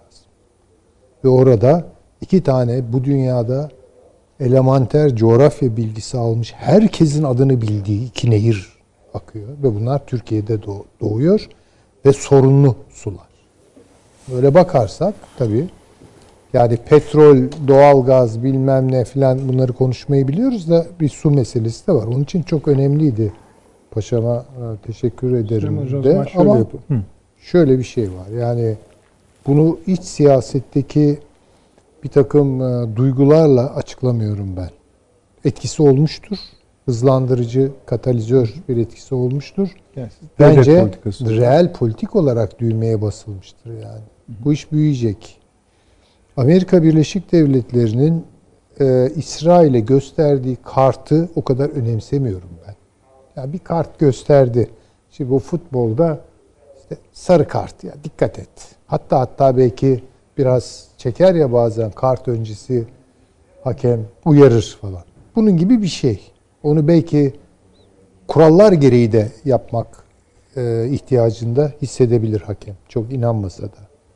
Bence esas olarak bugüne kadar Amerika'nın desteği ve e, Suriye'de, Kuzey Irak'ta yaşanan o kaosun tozu bulutu arkasına saklanmış İsrail'in duruma vaziyet etme iradesi gösterdiği bir sürecin e, ilk noktası, e, sıfır noktası olarak görüyorum ben bu yaşanan şeyleri.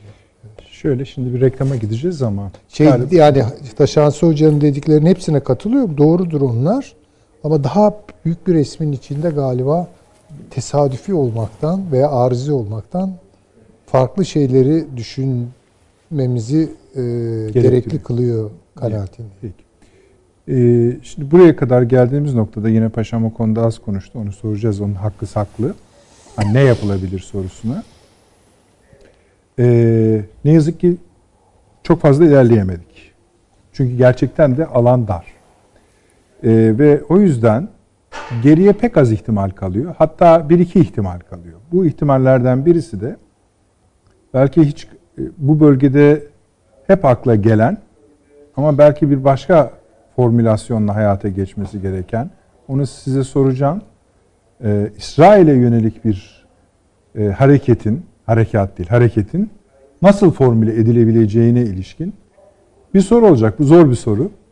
Evet. Ee, ama laf oraya geliyor işte. Ama işte biz de karar alıcı durumda olmadığımız için yani, Yani karar verici değiliz ama sonuçta işte e, bakın şey izleyicilerimiz yani burada söylüyorlar yani. Ama onu Şimdi siyasetçilere soralım bence. Şimdi, ama hani bu bölge öyle bölge değil diyoruz. Peki. Ee, efendim reklamımız var. Hemen döneceğiz. Bir dakika reklam arası. Haberin sosyal medyası gzt.com sizi çok farklı bir okuyucu deneyimine davet ediyor. Merak ettiğiniz sorular yanıt buluyor, henüz duymadığınız şaşırtıcı konularsa karşınıza geliyor. Yorumlarınıza editörler cevap veriyor, arkadaşlarınızla paylaşmak isteyeceğiniz eğlenceli içerikler hazırlanıyor. Sizler için kamera karşısına geçiliyor ve olaylar sıkmadan ve anlaşılır şekilde anlatılıyor. Özel infografikler, videoların yanı sıra burada sayamayacağımız sayıda farklı dergiler. Şimdi telefon ekranınızı daha da anlamlandırmak için sizi davet ediyoruz. GZT uygulamasına iOS ve Android marketlerden kolaylıkla erişebilir, pişman olmazsınız. Mutlaka indirin. Reklam arası sona erdi. Akıl Odası devam ediyor efendim. Süleyman Hocam size geleceğim ama bir Evet. hakkını kullansın Tabii. paşam şu hakkını. Ne yapacağız?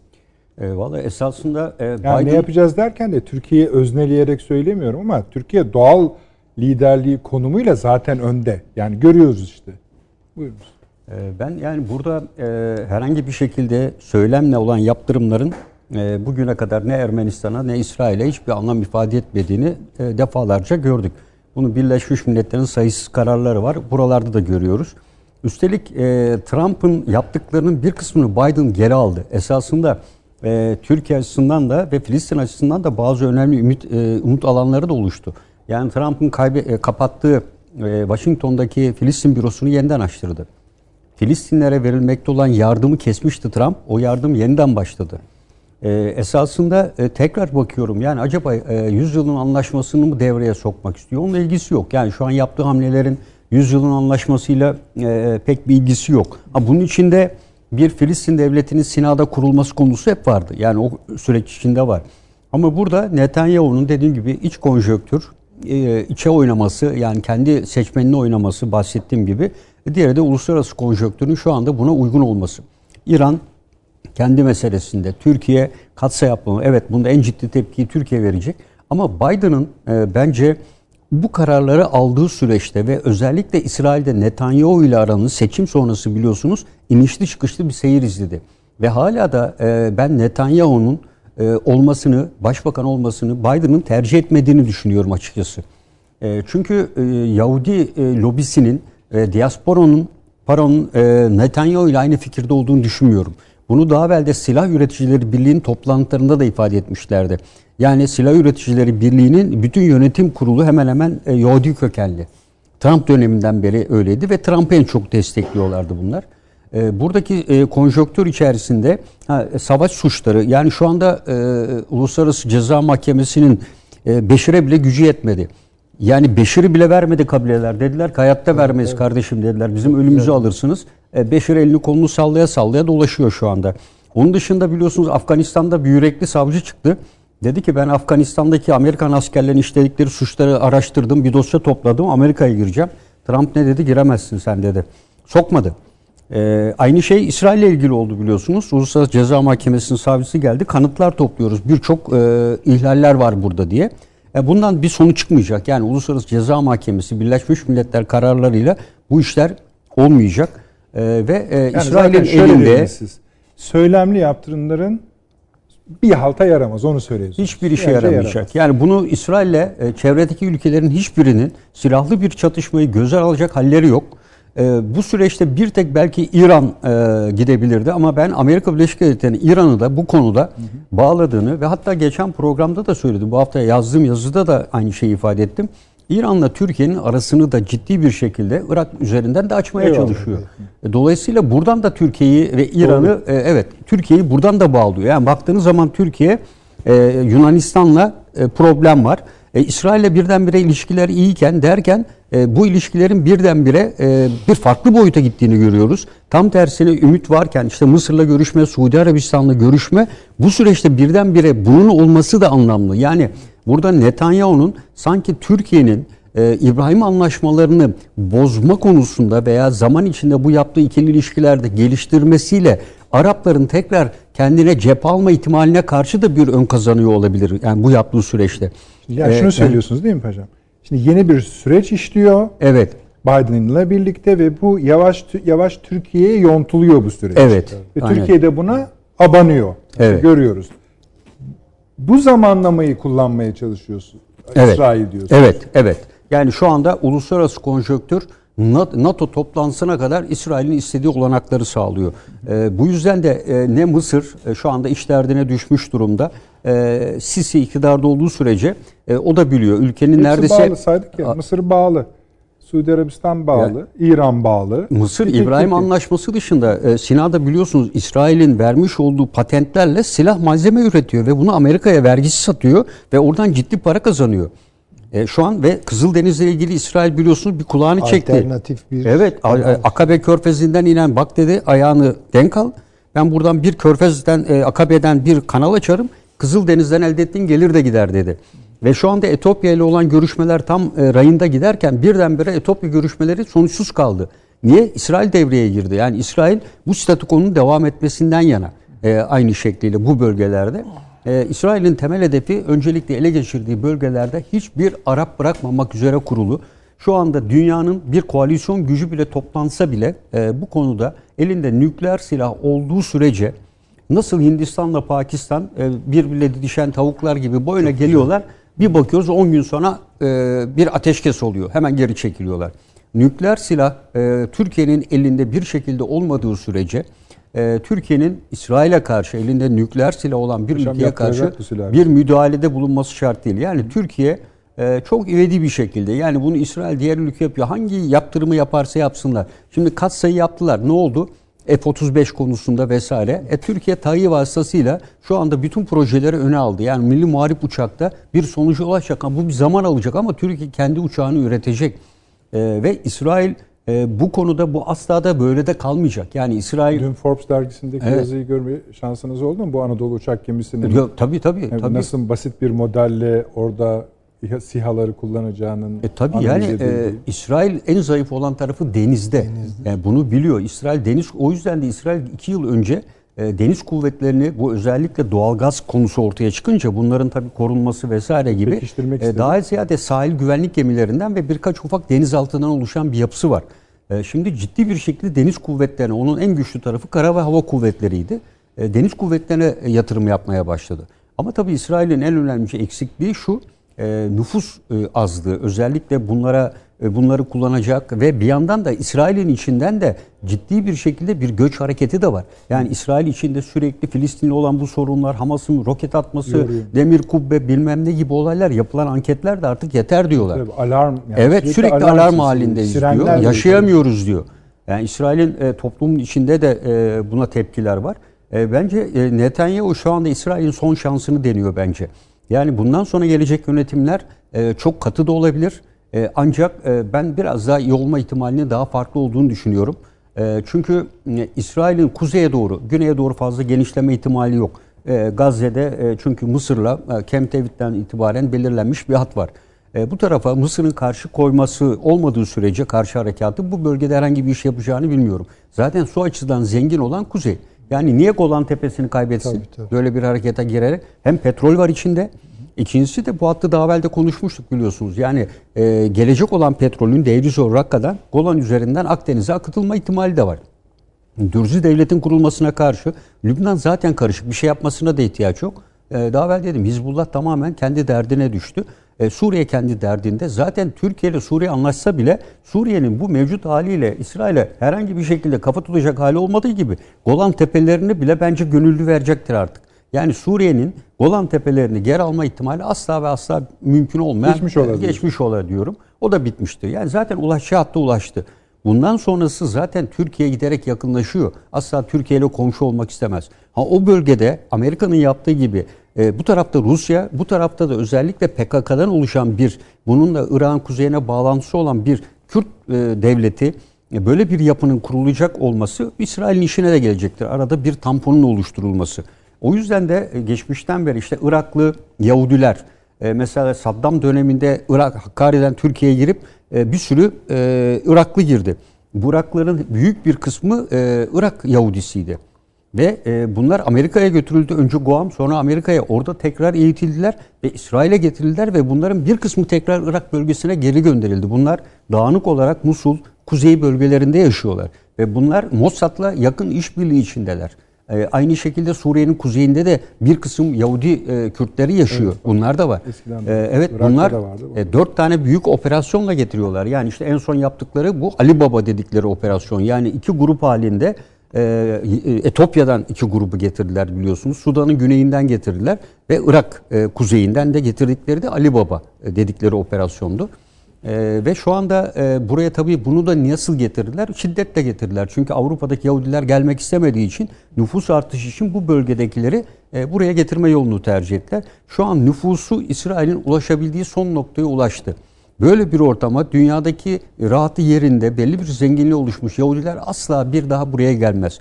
O yüzden İsrail mevcut yapısını, demografik yapısı henüz uygunken geliştirmeye çabalıyor. Belirli bir süre geçtikten sonra çevredeki ülkelerin doğurganlık oranlarına baktığınızda e, bir 15-20 yıl sonra İsrail'i kat be kat geçecekler ve İsrail nüfusu giderek yaşlanacak. Yani aslında biraz şuraya geldi. Siz yapılması gereken olası, yapılması gereken değil, yapılabilecek olası ihtimalleri, karşılık ihtimallerini elediniz. Kendi başına bırakın diyor. Entropiye, negatif entropiye girecek. Yani Tabii, tamamen hani, tabii, evet. hani yani şimdi böyle söyleyince biraz komik oluyor ama Öyle. karşılığı var. Şu anda tabii. e, bunu 5 kere e, bir savaşa işte 60 48'den beri 5 kere çevredeki ülkeler aynı anda e, en güç olan harekat 3 farklı cephede harekat icra etmiş ve Arapları e, dünya kadar silah alan, dünya silah ihracatında ilk 3'te 4'te olan ülkeleri hepsini yenmiş. En güçlü ordu dediğimiz, hala dediğimiz Mısır'ı e, alt üst etmiş. Mısır ordusu. Bugün bile ne olacağı meçhul. Ufacık bir ülkeden söz ediyoruz sözde E, ve şimdi bununla e, hiçbir ülke bu aşamada e, ne Birleşik Arap Emirlikleri gücü var, Suudi Arabistan mücadele edecek. Irak kendi derdinde. E, Suriye Irak gitmiş, Suriye'ye gitmiş. gitmiş. Lübnan, Lübnan'ın gitmiş. zaten hiçbir şey yok. Körfez ülkeleri hakeza. Evet. Suudi Arabistan bambaşka yerlere bakıyor. Mısır'ı anlattınız. dolayısıyla kimse İran yok. 50 Evet. yerden bağlı. Evet. Kala kala biz kalıyoruz Tür- evet, yani. Türkiye'nin de zaten bağlıyorlar. Bakın Lavrov bugün hocam da söyledi açıklama yapıyor. Bu biliyorsunuz Dağlık Karabağ Ateşkes Anlaşması'nda Nahçıvan üzerinden bir koridorla e, İran'ın kuzeyinden geçen Azerbaycan'a bağlanması söz konusuydu Ermeni topraklarından. E, şimdi bunun vazgeçildiğini veya e, taviz ister bir boyuta geldiğini o zaman Tabii da bu- söylemiştik. Bu koridorun geçmesi müthiş bir kazanım olur. Bunu Rusya o zaman e, bir parmak bal çaldı esasında. Ben o zaman da yazdığımda söyledim. Şimdi vazgeçti. E, bu çok önemli bir şey. Yani burada niye vazgeçti biliyor musunuz? Ermenistan için değil, İran için vazgeçti burada. E, bu e, şu anda İran'ın e, özellikle kuzeyinden geçen ve İran kontrolünde olan Türk tırlarının Orta Asya'ya olan bağlantısı tamamen İran kontrolünden çıkıyordu. Türkiye'nin İran'a hiçbir bağlılığı kalmıyordu bu hat oluştuğu takdirde. E, şu anda İran bundan ciddi endişe duyuyordu ve en önemlisi de Ermenistan'la olan bağlantısı kesiliyordu. Ermenistan Başbakanı Paşinyan ne dedi istifa eden? E, Benim en büyük stratejik ortağım e, İran demişti bizim. E, Bu bu geçecek yol iki işe yarıyordu. Bir ticaret yani aynı zamanda Azerbaycan, Türkiye ve buradan Türk dünyasıyla olan bağlantıyı sağlıyordu ve diğerinde de e, İran'ın Ermenistan'la olan bağlantısını kesiyor, kesecekti. Ve çok taktiksel bir manevrayla Lavrov'un e, Rusya'nın ben he- hala da ona inanıyorum. e, böyle bir projeye asla karşılık vermeyeceğini düşünüyorum. Zamana yayacaktır. Yani tabii Türkiye açısından doğu tarafı bir de batı tarafında Evet, Yunanistan yani var. tabii Yunanistan, meşgul e, konusu adamlar var. Tabii E, kıskanç. e, kıs- evet. Yani hani sadece orada dursalar bile meşgul ediyorlar. Evet yani işte Libya konusunda e, Yunanistan'ın sürekli çıkışları var. Orada işte askerler çekilecek. E, biliyorsunuz Genelkurmay Başkanı, Kuvvet e, Bakanlar dahil herkes geçen şeyde Libya'daydılar haftaya. Ve dolayısıyla her yerde Türkiye'nin karşısında sorun e, çıkararak Türkiye'yi kendi kabuğuna doğru e, ittirmeye çabalıyorlar ve e, İran, işte Suriye, Irak, işte Afrin'de olan saldırı, İdlib'de ya, lojistik destek sağlayan konvoya saldırıldı e, evvelsi gün. Yani bütün bunları e, Rusya'nın ve diğerlerinin bilgisi olmadan olması asla mümkün değil. E, Irak'ta olanları biliyoruz. E, dolayısıyla Türkiye değişik yerlerden e, bağlayarak e, İsrail bu konjonktür içinde kendisine tek tehdit oluşturabilecek ülke var. O da Türkiye. Zaten Türkiye'nin de evet. söylemişti zaten. Evet. Boş verin sizi. E, dolayısıyla şu anda İsrail'e e, söylem dışında e, yaptırım umurunda değil. Yani ne yaptırım yaptıracaksınız İsrail'e? E, katsa yaptırım mı yaptıracak Türkiye uyguladığı Amerika? E, Türkiye katsayılı hasım yaptı zaten. Hasımlarına karşı uyguladığı bir yöntemdi. Peki İsrail'e mi yapacak? Aynı şeyleri İsrail daha fazlasıyla yapıyor. Kendilerine soykırım yapılmış bir ülke, soykırım tanımındaki aynı şeyleri İsrail'e uyguluyor. Dünyanın hangi ülkesi mecliste Ermeni konusunda soykırım ilan ederken bugüne kadar toplam Ermenilerin neredeyse e, vefat ettikleri denilen sayıdan neredeyse daha farklı ve çoluk çocuk demeden katlediliyor. Bütün dünyanın gözü önünde e, hiçbir ülke çıkıp da bu soykırımdır diye kınamıyor. Yani dolayısıyla böyle bir süreç içinde e, Türkiye'nin e, buradası bekleyeceğiz. Yani burada e, diyorlar ya sabır. Yani Sun Tzu'nun bir ifadesi var. Stratejik sabır. Yani bu e, bu konuda stratejik anlamda sabır gösterilecek. İsrail'in negatif entropiye girerek kendi kendini yemesi ve askerlikte kullandığımız hassas pozisyona düşmesi beklenecek. Şu anda İsrail e, güçlü konumda. Hem siyaseten hem askeri açıdan güçlü konumda ve en önemlisi nükleer silah. Ee, ve e, nükleer silah konusunda tek tehdit olan İran'ın da bu konuda elinin kolunun bağlandığını düşünüyorum. Ee, İran karşılıklı çünkü çok zor durumdaydı. Nükleer anlaşmalarda işte İran bayram ediyor. 1 milyar dolarımız serbest bırakıldı diye. Peki. Arkası da gelecek diyor. Evet. Teşekkür Süleyman Hocam. evet. Şimdi Yani Ee, açmaz bu. Evet, ben de öyle görüyorum. Tamamen katılıyorum paşama. Ee, şimdi barış e, istiyoruz değil mi? Yani bölgenin barışa ve huzura kavuşmasını istiyoruz. Barışın ihtası iki türlü oluyor benim görebildiğim kadarıyla. Yani siyasal tarihin çeşitli örüntülerine baktığım e, durumlarda.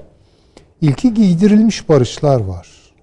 Yani bir üstün güç gelir, kavga eden tarafları ayırır. Ve bu barış işlevseldir. Çatışmaları ortadan kaldırır. Ama çok e, üzerimizde e, taşımamızın zor olduğu elbiseler giydirir bize. Yani içe sinmez. Evet.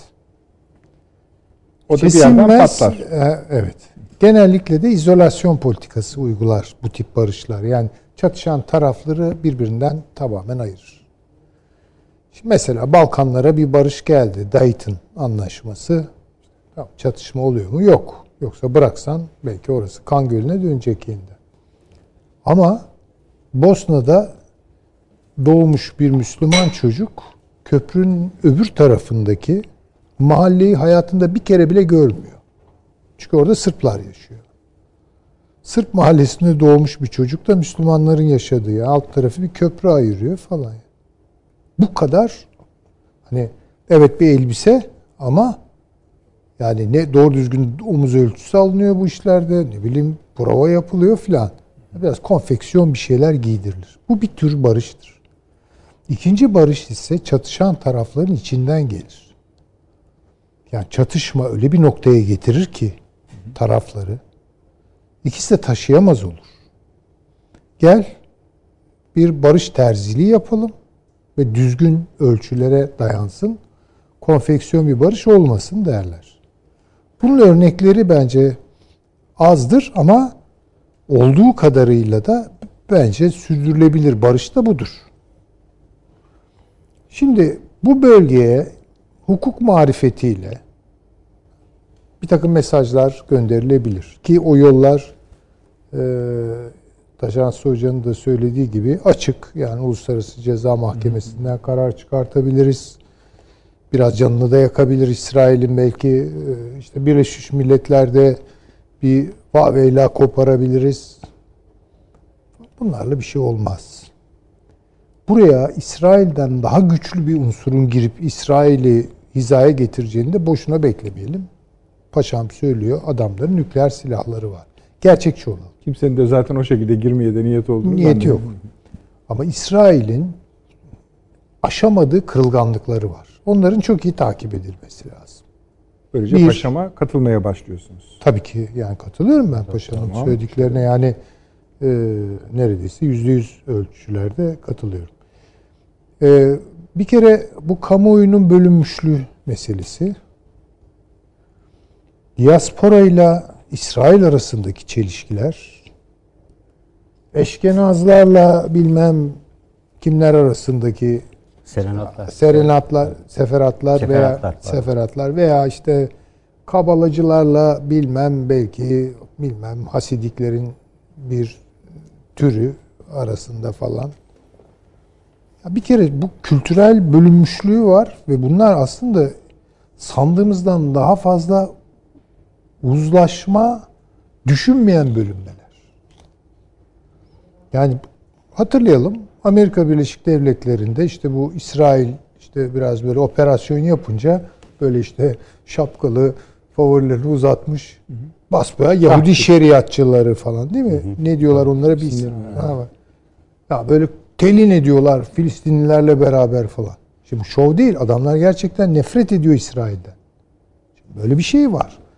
Bir tersine Kararları göçten bile dinlemiyor. Yani Tabii burada dinlemiyor. sizin diyor e, yönetim e, kurallarınız geçmez diyorlar Tabii, falan tabii. girildiğinde. Ee, tersine bir göç başladı. Evet. Şimdi bu karar İsrail'in sahne kararıdır. Ben söylüyorum. Sahneye çıktı. Bugüne kadar sahnede yoktu İsrail.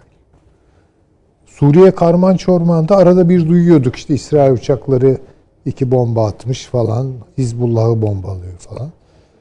Ee, ortada yoktu. Şimdi bence ortaya çıktı. Ortaya çıktı ve adam adama markaj üzerinden bütün sahanın sahibi gibi, gibi, gibi çıktı. Uzaktaki bir yarı sahada da Türkiye var. Yani karşısında tek gördüğü ülke Türkiye. Tek gördüğü düşman şu an evet İsrail'in şundan emin olması lazım. İran nükleer bomba yapmayacak. Ama burada çok güvenmesin İran'a. İran'ın ne yapacağı belli değildir yani. Yapmam yapmam der Paşam gene de ki bize yapar. de güvenmesinler diyor. Hay biz İran gibi yapmıyorum öyle. deyip yapan taifeden değiliz. Yapıyorum Türk, deyip Türk yapan. diplomasisinin Yapar. bir namusu da vardır yani. Eyvallah. Ha, bunu söyleyelim. Şimdi bu şunu gösteriyor. Önümüzdeki dönem İsrail markajladıklarıyla birlikte Türkiye'nin üzerine gelecek demektir. Bakınız çok yanlış tahlillere gitti iş. İşte Mısır'la anlaşıyoruz, Suudilerle kaynaşıyoruz, İsrail'le anlaşacağız falan. Buyurun. Ha, Sahaya bakıyoruz. Hiçbiri yok bunların. Bunların hiçbiri yok. İsrail yeni bir örgütlenme yapıyor. İran'ı da bu anlamda örgütlüyorlar. Ve Kuzey Irak'ta yani Mezopotamya'nın kalbinde İsrail'in şu anda birinci derecede istediği Türk-İran savaşıdır. İki, Kafkasya'ya dikkat edelim. Bakın ben o günlerde de söyledim. Azer, Azerbaycanlı dostlarımız gücenmesinler. İki gün evvel, üç gün evvel Azerbaycan şunu söylüyordu Türkiye. Arabuluculuk yapayım. Bakın bu çok yanlış bir şey. Bu ne demek? Ne arabuluculuğu? Kimle kimin arasında arabuluculuk yapıyorsun? Çok özür dilerim sen kimsin dedirtir yani. Ya bu olmaz. Bunu söyletiyorlar ama. Ve ben bundan son derece rahatsız olduğumu daha ilk günlerden söyledim. Bu ne? Tuhaf bir tabloydu öyle. Yani Türk bayrağı, yanında İsrail bayrağı, ortada Azerbaycan bayrağı. E Türkiye ile İsrail böyle. E o ne? Bakın bu yanlış. Bu buradan başka şeyler türü, türeyebilir. Kafkasya'da da canımızı yakacak şeyler çıkar buradan. İşte demin paşamız söyledi. Biz programdan önce de bunu biliyorsunuz kendi aramızda konuştuk. Gündeme belki de aldınız ama vakit itibariyle ama şimdi bağlıyoruz. Bu Nahçıvan'la e, Azerbaycan arasındaki koridoru açtırmayacaklar. Açtırmayacaklar. Yani şimdi Sayın İlhan Aliyev diyor ki gerekirse bunun için savaşırız. Veya bir dakika. Savaşırsın da sonra ne olur bilmem. Sonra ne olur bilmem. Ya şimdi bunlara dikkat edelim. Ben son derece rahatsızım Azerbaycan-İsrail ilişkilerinden. Kusura bakmayın. Orada bir e, Azerbaycan Türklüğüyle barışık bir Yahudi topluluğu varmıştı bilmem neymiş. Bilemem yani onlar gene geçinsinler bir şey demiyoruz da bu bağlar ne oluyor yani? Türkiye-İsrail ilişkileri bu haldeyken arabuluculuk lafı ne oluyor yani? Bir dakika. Bunları Ve anlamakta Filistin çok zorlanıyorum. böyleyken yani. Evet, Filistin meselesi böyleyken bir dakika neredeyiz yani? Karabağ'daki katliamlar, soykırım. E buyurun İsrail yapıyor aynı şeyi. Ha, bunlar biraz bize tokat. Biraz bazı şeyleri görmemiz gerekiyor. Türkiye bir hayli sıkıştırılıyor. çok sıkıştırılıyor. Bunu görelim. Peki. Ee, bu da bunun bir etabı. Biraz daha artık güneyden esen rüzgarlar üzerine konuşacağız bu bölgeyi. Adını da Mezopotamya koymakta büyük fayda var. Teşekkür ederim Süleyman Hocam. Taşans Hocam buyurunuz. Herhalde söyleyecekleriniz vardır. Valla yani çok değil aslında Nedet Bey. Zaten e, sürede kısıtlı farkındayım onun. Yani bu e, biraz Biraz önce söylediğim var da- bıraktığım yerden Ee, bence yani bilmiyorum. Paşamın dedikleri var, Süleyman Hocam'ın ikazları var. Buyurunuz. E, Valla orada e, kısmen nüanslarla ayrıştığımı söylemek isterim. Yani e, şimdi şey konusunda bu e, bir tanesi bu Nahçıvan koridoru konusunda benim aklımda şöyle bir soru var. Eğer orası açılmayacaksa e, o zaman o savaş neden yapıldı? Yani Karabağ'ın etrafındaki e, birkaç tane rayonun geri alınması vesaire. Karabağ'da Rus askeri e o zaman hayırlı bir sonuç çıkmadı demektir. Yani çünkü orada kilit nokta zaten o kanalın açılmasıdır. E, Orayı önemsiyorum. Şimdi e, İran-İsrail dengesi içerisinde baktığımızda mevzuya, bu programda söylüyoruz bunu. Yani Biden yönetiminin İran üzerinden bir Orta Doğu tahayyülü sahibi olduğunu ve bir e, mimari geliştirmek istediğini ve o çerçevede e, Maşrık bölgesinde yani hem Suriye'de hem Irak'ta e, Türkiye ve İran'ın e, çıkarlarının çatıştırılacağı konusunda e, hep hemfikir olduk. Yani son birkaç aydan beri de tekrar ettiğimiz şeylerdi bunlar. E, Fakat İran-İsrail karşıtlığı çerçevesinde bakıldığında olaya o zaman e, mantık şunu söyler. e, Bu bölgede İran'ın çıkarlarıyla çatışan bir Türkiye bir de İsrail mi var o zaman? Yani bütün bunlar karmaşık denklemler haline alıyor. Yani o açıdan belli sorular sormak lazım orada. Yani onların cevaplarını böyle birden sıkıştırmak mümkün değil. Benim de aklımda olmayabilir tamamı. Hepsinin üstüne düşünmüş olmayabilirim. E, Ancak görülen şey o ki yani bu e, Filistin e, mevzu Türkiye'yi çok yaraladı. Yani gerçekten çok çok yaraladı. E, ve İsrail'de biz dönüşümün e, öyle ya da böyle gerçekleşme, kırılma noktasıdır bu bakın. Yani bu Şeyh Cerrah'ta başlayan olaylar artık İsrail'in bir dönüşüme aday olduğunu gösterir. Takribi bir yıl kadar evvel e, bu sizin programınızda Siyonizmin kendisini yeniden tanımlama ihtiyacı olduğunu anlatmıştım bir e, uzun uzun ben. İşte tam da bu mevzudur aslında. Yani nasıl bir İsrail olacak? E, Şimdi bakın Türkiye'de çok bilinmeyen şeyler bunlar. 2 milyon civarı İsrail vatandaşı Müslüman Arap yaşıyor İsrail'de. 2 milyon. İsrail'in toplam nüfusu 9 milyon biliyorsunuz. Ben yanlış bilmiyorsam eğer 3,5 milyon civarı Müslüman Arap Batı Şeria'da yaşıyor. 2,5 milyon civarı Müslüman Arap da Gazze'de yaşıyor. Yani topladığınızda zaten rakamın büyüklüğünün farkındasınız. Herhalde Ürdün'deki Filistinli göçmenleri, Suriye'deki, Mısır'daki Filistinli göçmenleri saymıyorum bile. Şimdi burada mevzu şu. İsrail sürdürülemez bir noktaya geldi bile. Ve e, İsrail adına son çırpınışı değil bu yaptıkları. Bu Netanyahu'nun kendi iktidarı için son çırpınışı. Çünkü buradan huzur dolu bir İsrail çıkarma şansı yok. E, biraz önce o yüzden söyledim. Kendi iktidarını koruyabilmek adına bütün bir ülkeyi ateşe attı Netanyahu. Olan şey budur. Ee, Şimdi oradan hani son söz Lapid ve Bennett ittifakının e, eğer bir koalisyon kurmayı becerirlerse daha olumlu mu olumsuz mu olur konusunda onu tartışmanıza e, yani sizlerin de bilgisini arz etmek isterim bir soru olarak. Şimdi bu ikisi e, Türkiye konusunda son derece septikler, son derece e, kaygılılar. Bir tanesi yerleşimci, gayet yerleşimlerin yayılması taraftarı. Yani ikisi de gayet de hani keskinler aslında. Ama Netanyahu'dan belli farkları var. Mesela Batı ile Amerika ile daha iyi anlaşmak istiyorlar. İsrail'in bir şekilde bir çözüme ulaşması gerektiğini söylüyorlar artık. Yani bunun sürdürülemez olduğunu söylüyorlar. Onun da sebebi şu. İsrail halkı şu an ortadan ikiye yarılmış durumda. %50-50 aynen Amerika'ya anlattığımız gibi. Ama bu %50-50 bizi çok yanıltır. İsrail'in öyle ayrımları var ki kendi içerisinde. E, hatta zaten İsrail çalışan e, bütün makalelerde devamlı o kelime kullanılır. Cleavage diye bir kelime vardır. Ayrım, yarıklar. İsrail yarıklar ülkesidir zaten. Ve yani %50-50 yar, yarığının altında pek çok farklı yarılma var. Ama çok açık bir husus var. İsrail'de herkes bir şeyin farkında. Bu iş böyle gitmez. Bir şeylerin yeniden tanımlanması gerekiyor İsrail'de.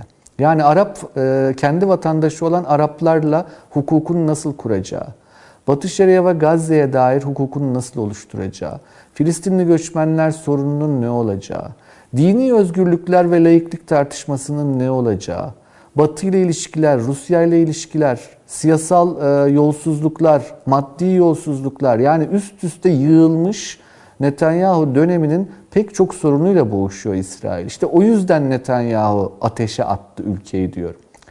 Ha Bennett ve Lapid gelirse olacağı da kısmen çerçeveleyeyim.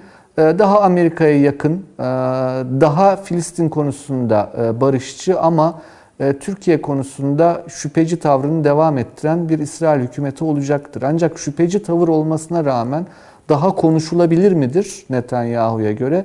O yani bizim diplomatlarımızın karar vereceği, karar alıcıların karar vereceği bir şey ama zannediyorum öyledir diye düşünüyorum.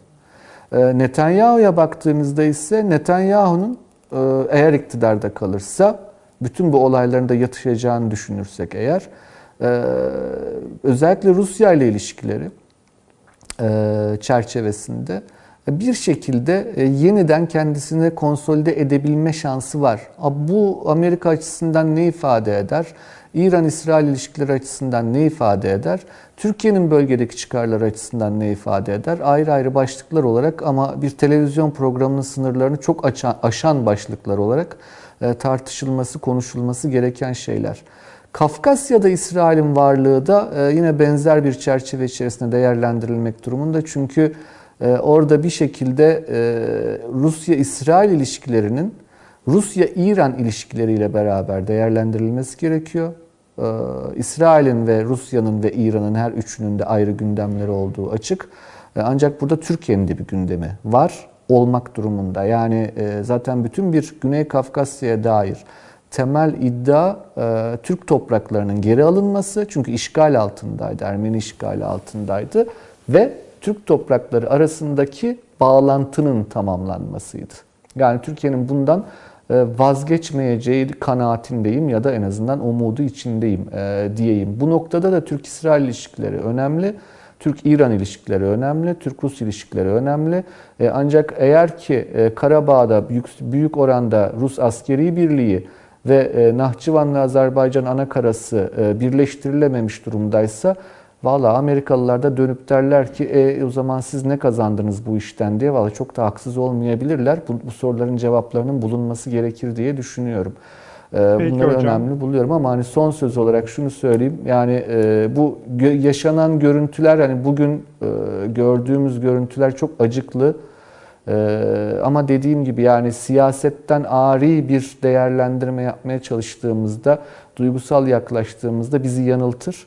Tabii ki duygularımızla da yaklaşacağız ama aklımızın bir tarafı da ak- akıl yoluyla analiz etmek durumunda oradaki siyasi dengelerin ne yazık ki çok kirli olduğunu yani hem İsrail tarafında hem Filistin tarafında e, çok kirlenmiş olduğunu akıllarda tutmakta fayda var diye düşünüyorum. Peki. Peki hocam. Teşekkür ediyorum. Paşam bir şey mi ekleyeceksiniz? Ha, Ben tabii şöyle diyeceğim yani hocamın söylediğine yani bu iktidar koalisyon e, şeklinde bir yapılanmaya giderse e, ikisinin önceliği bence Yunanistan'la işbirliğini arttırmak olacaktır yani burada.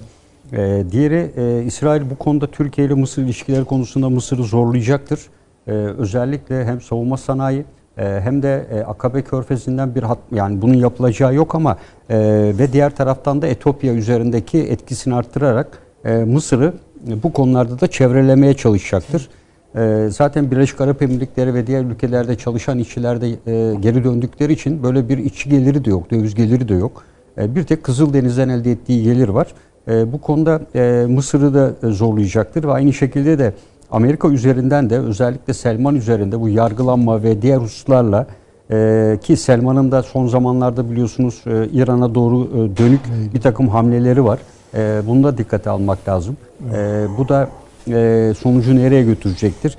Diğer taraftan tabii İran'da Çin'in etkisini almak lazım. E, İran'da biliyorsun 25 yıllık bir anlaşma var.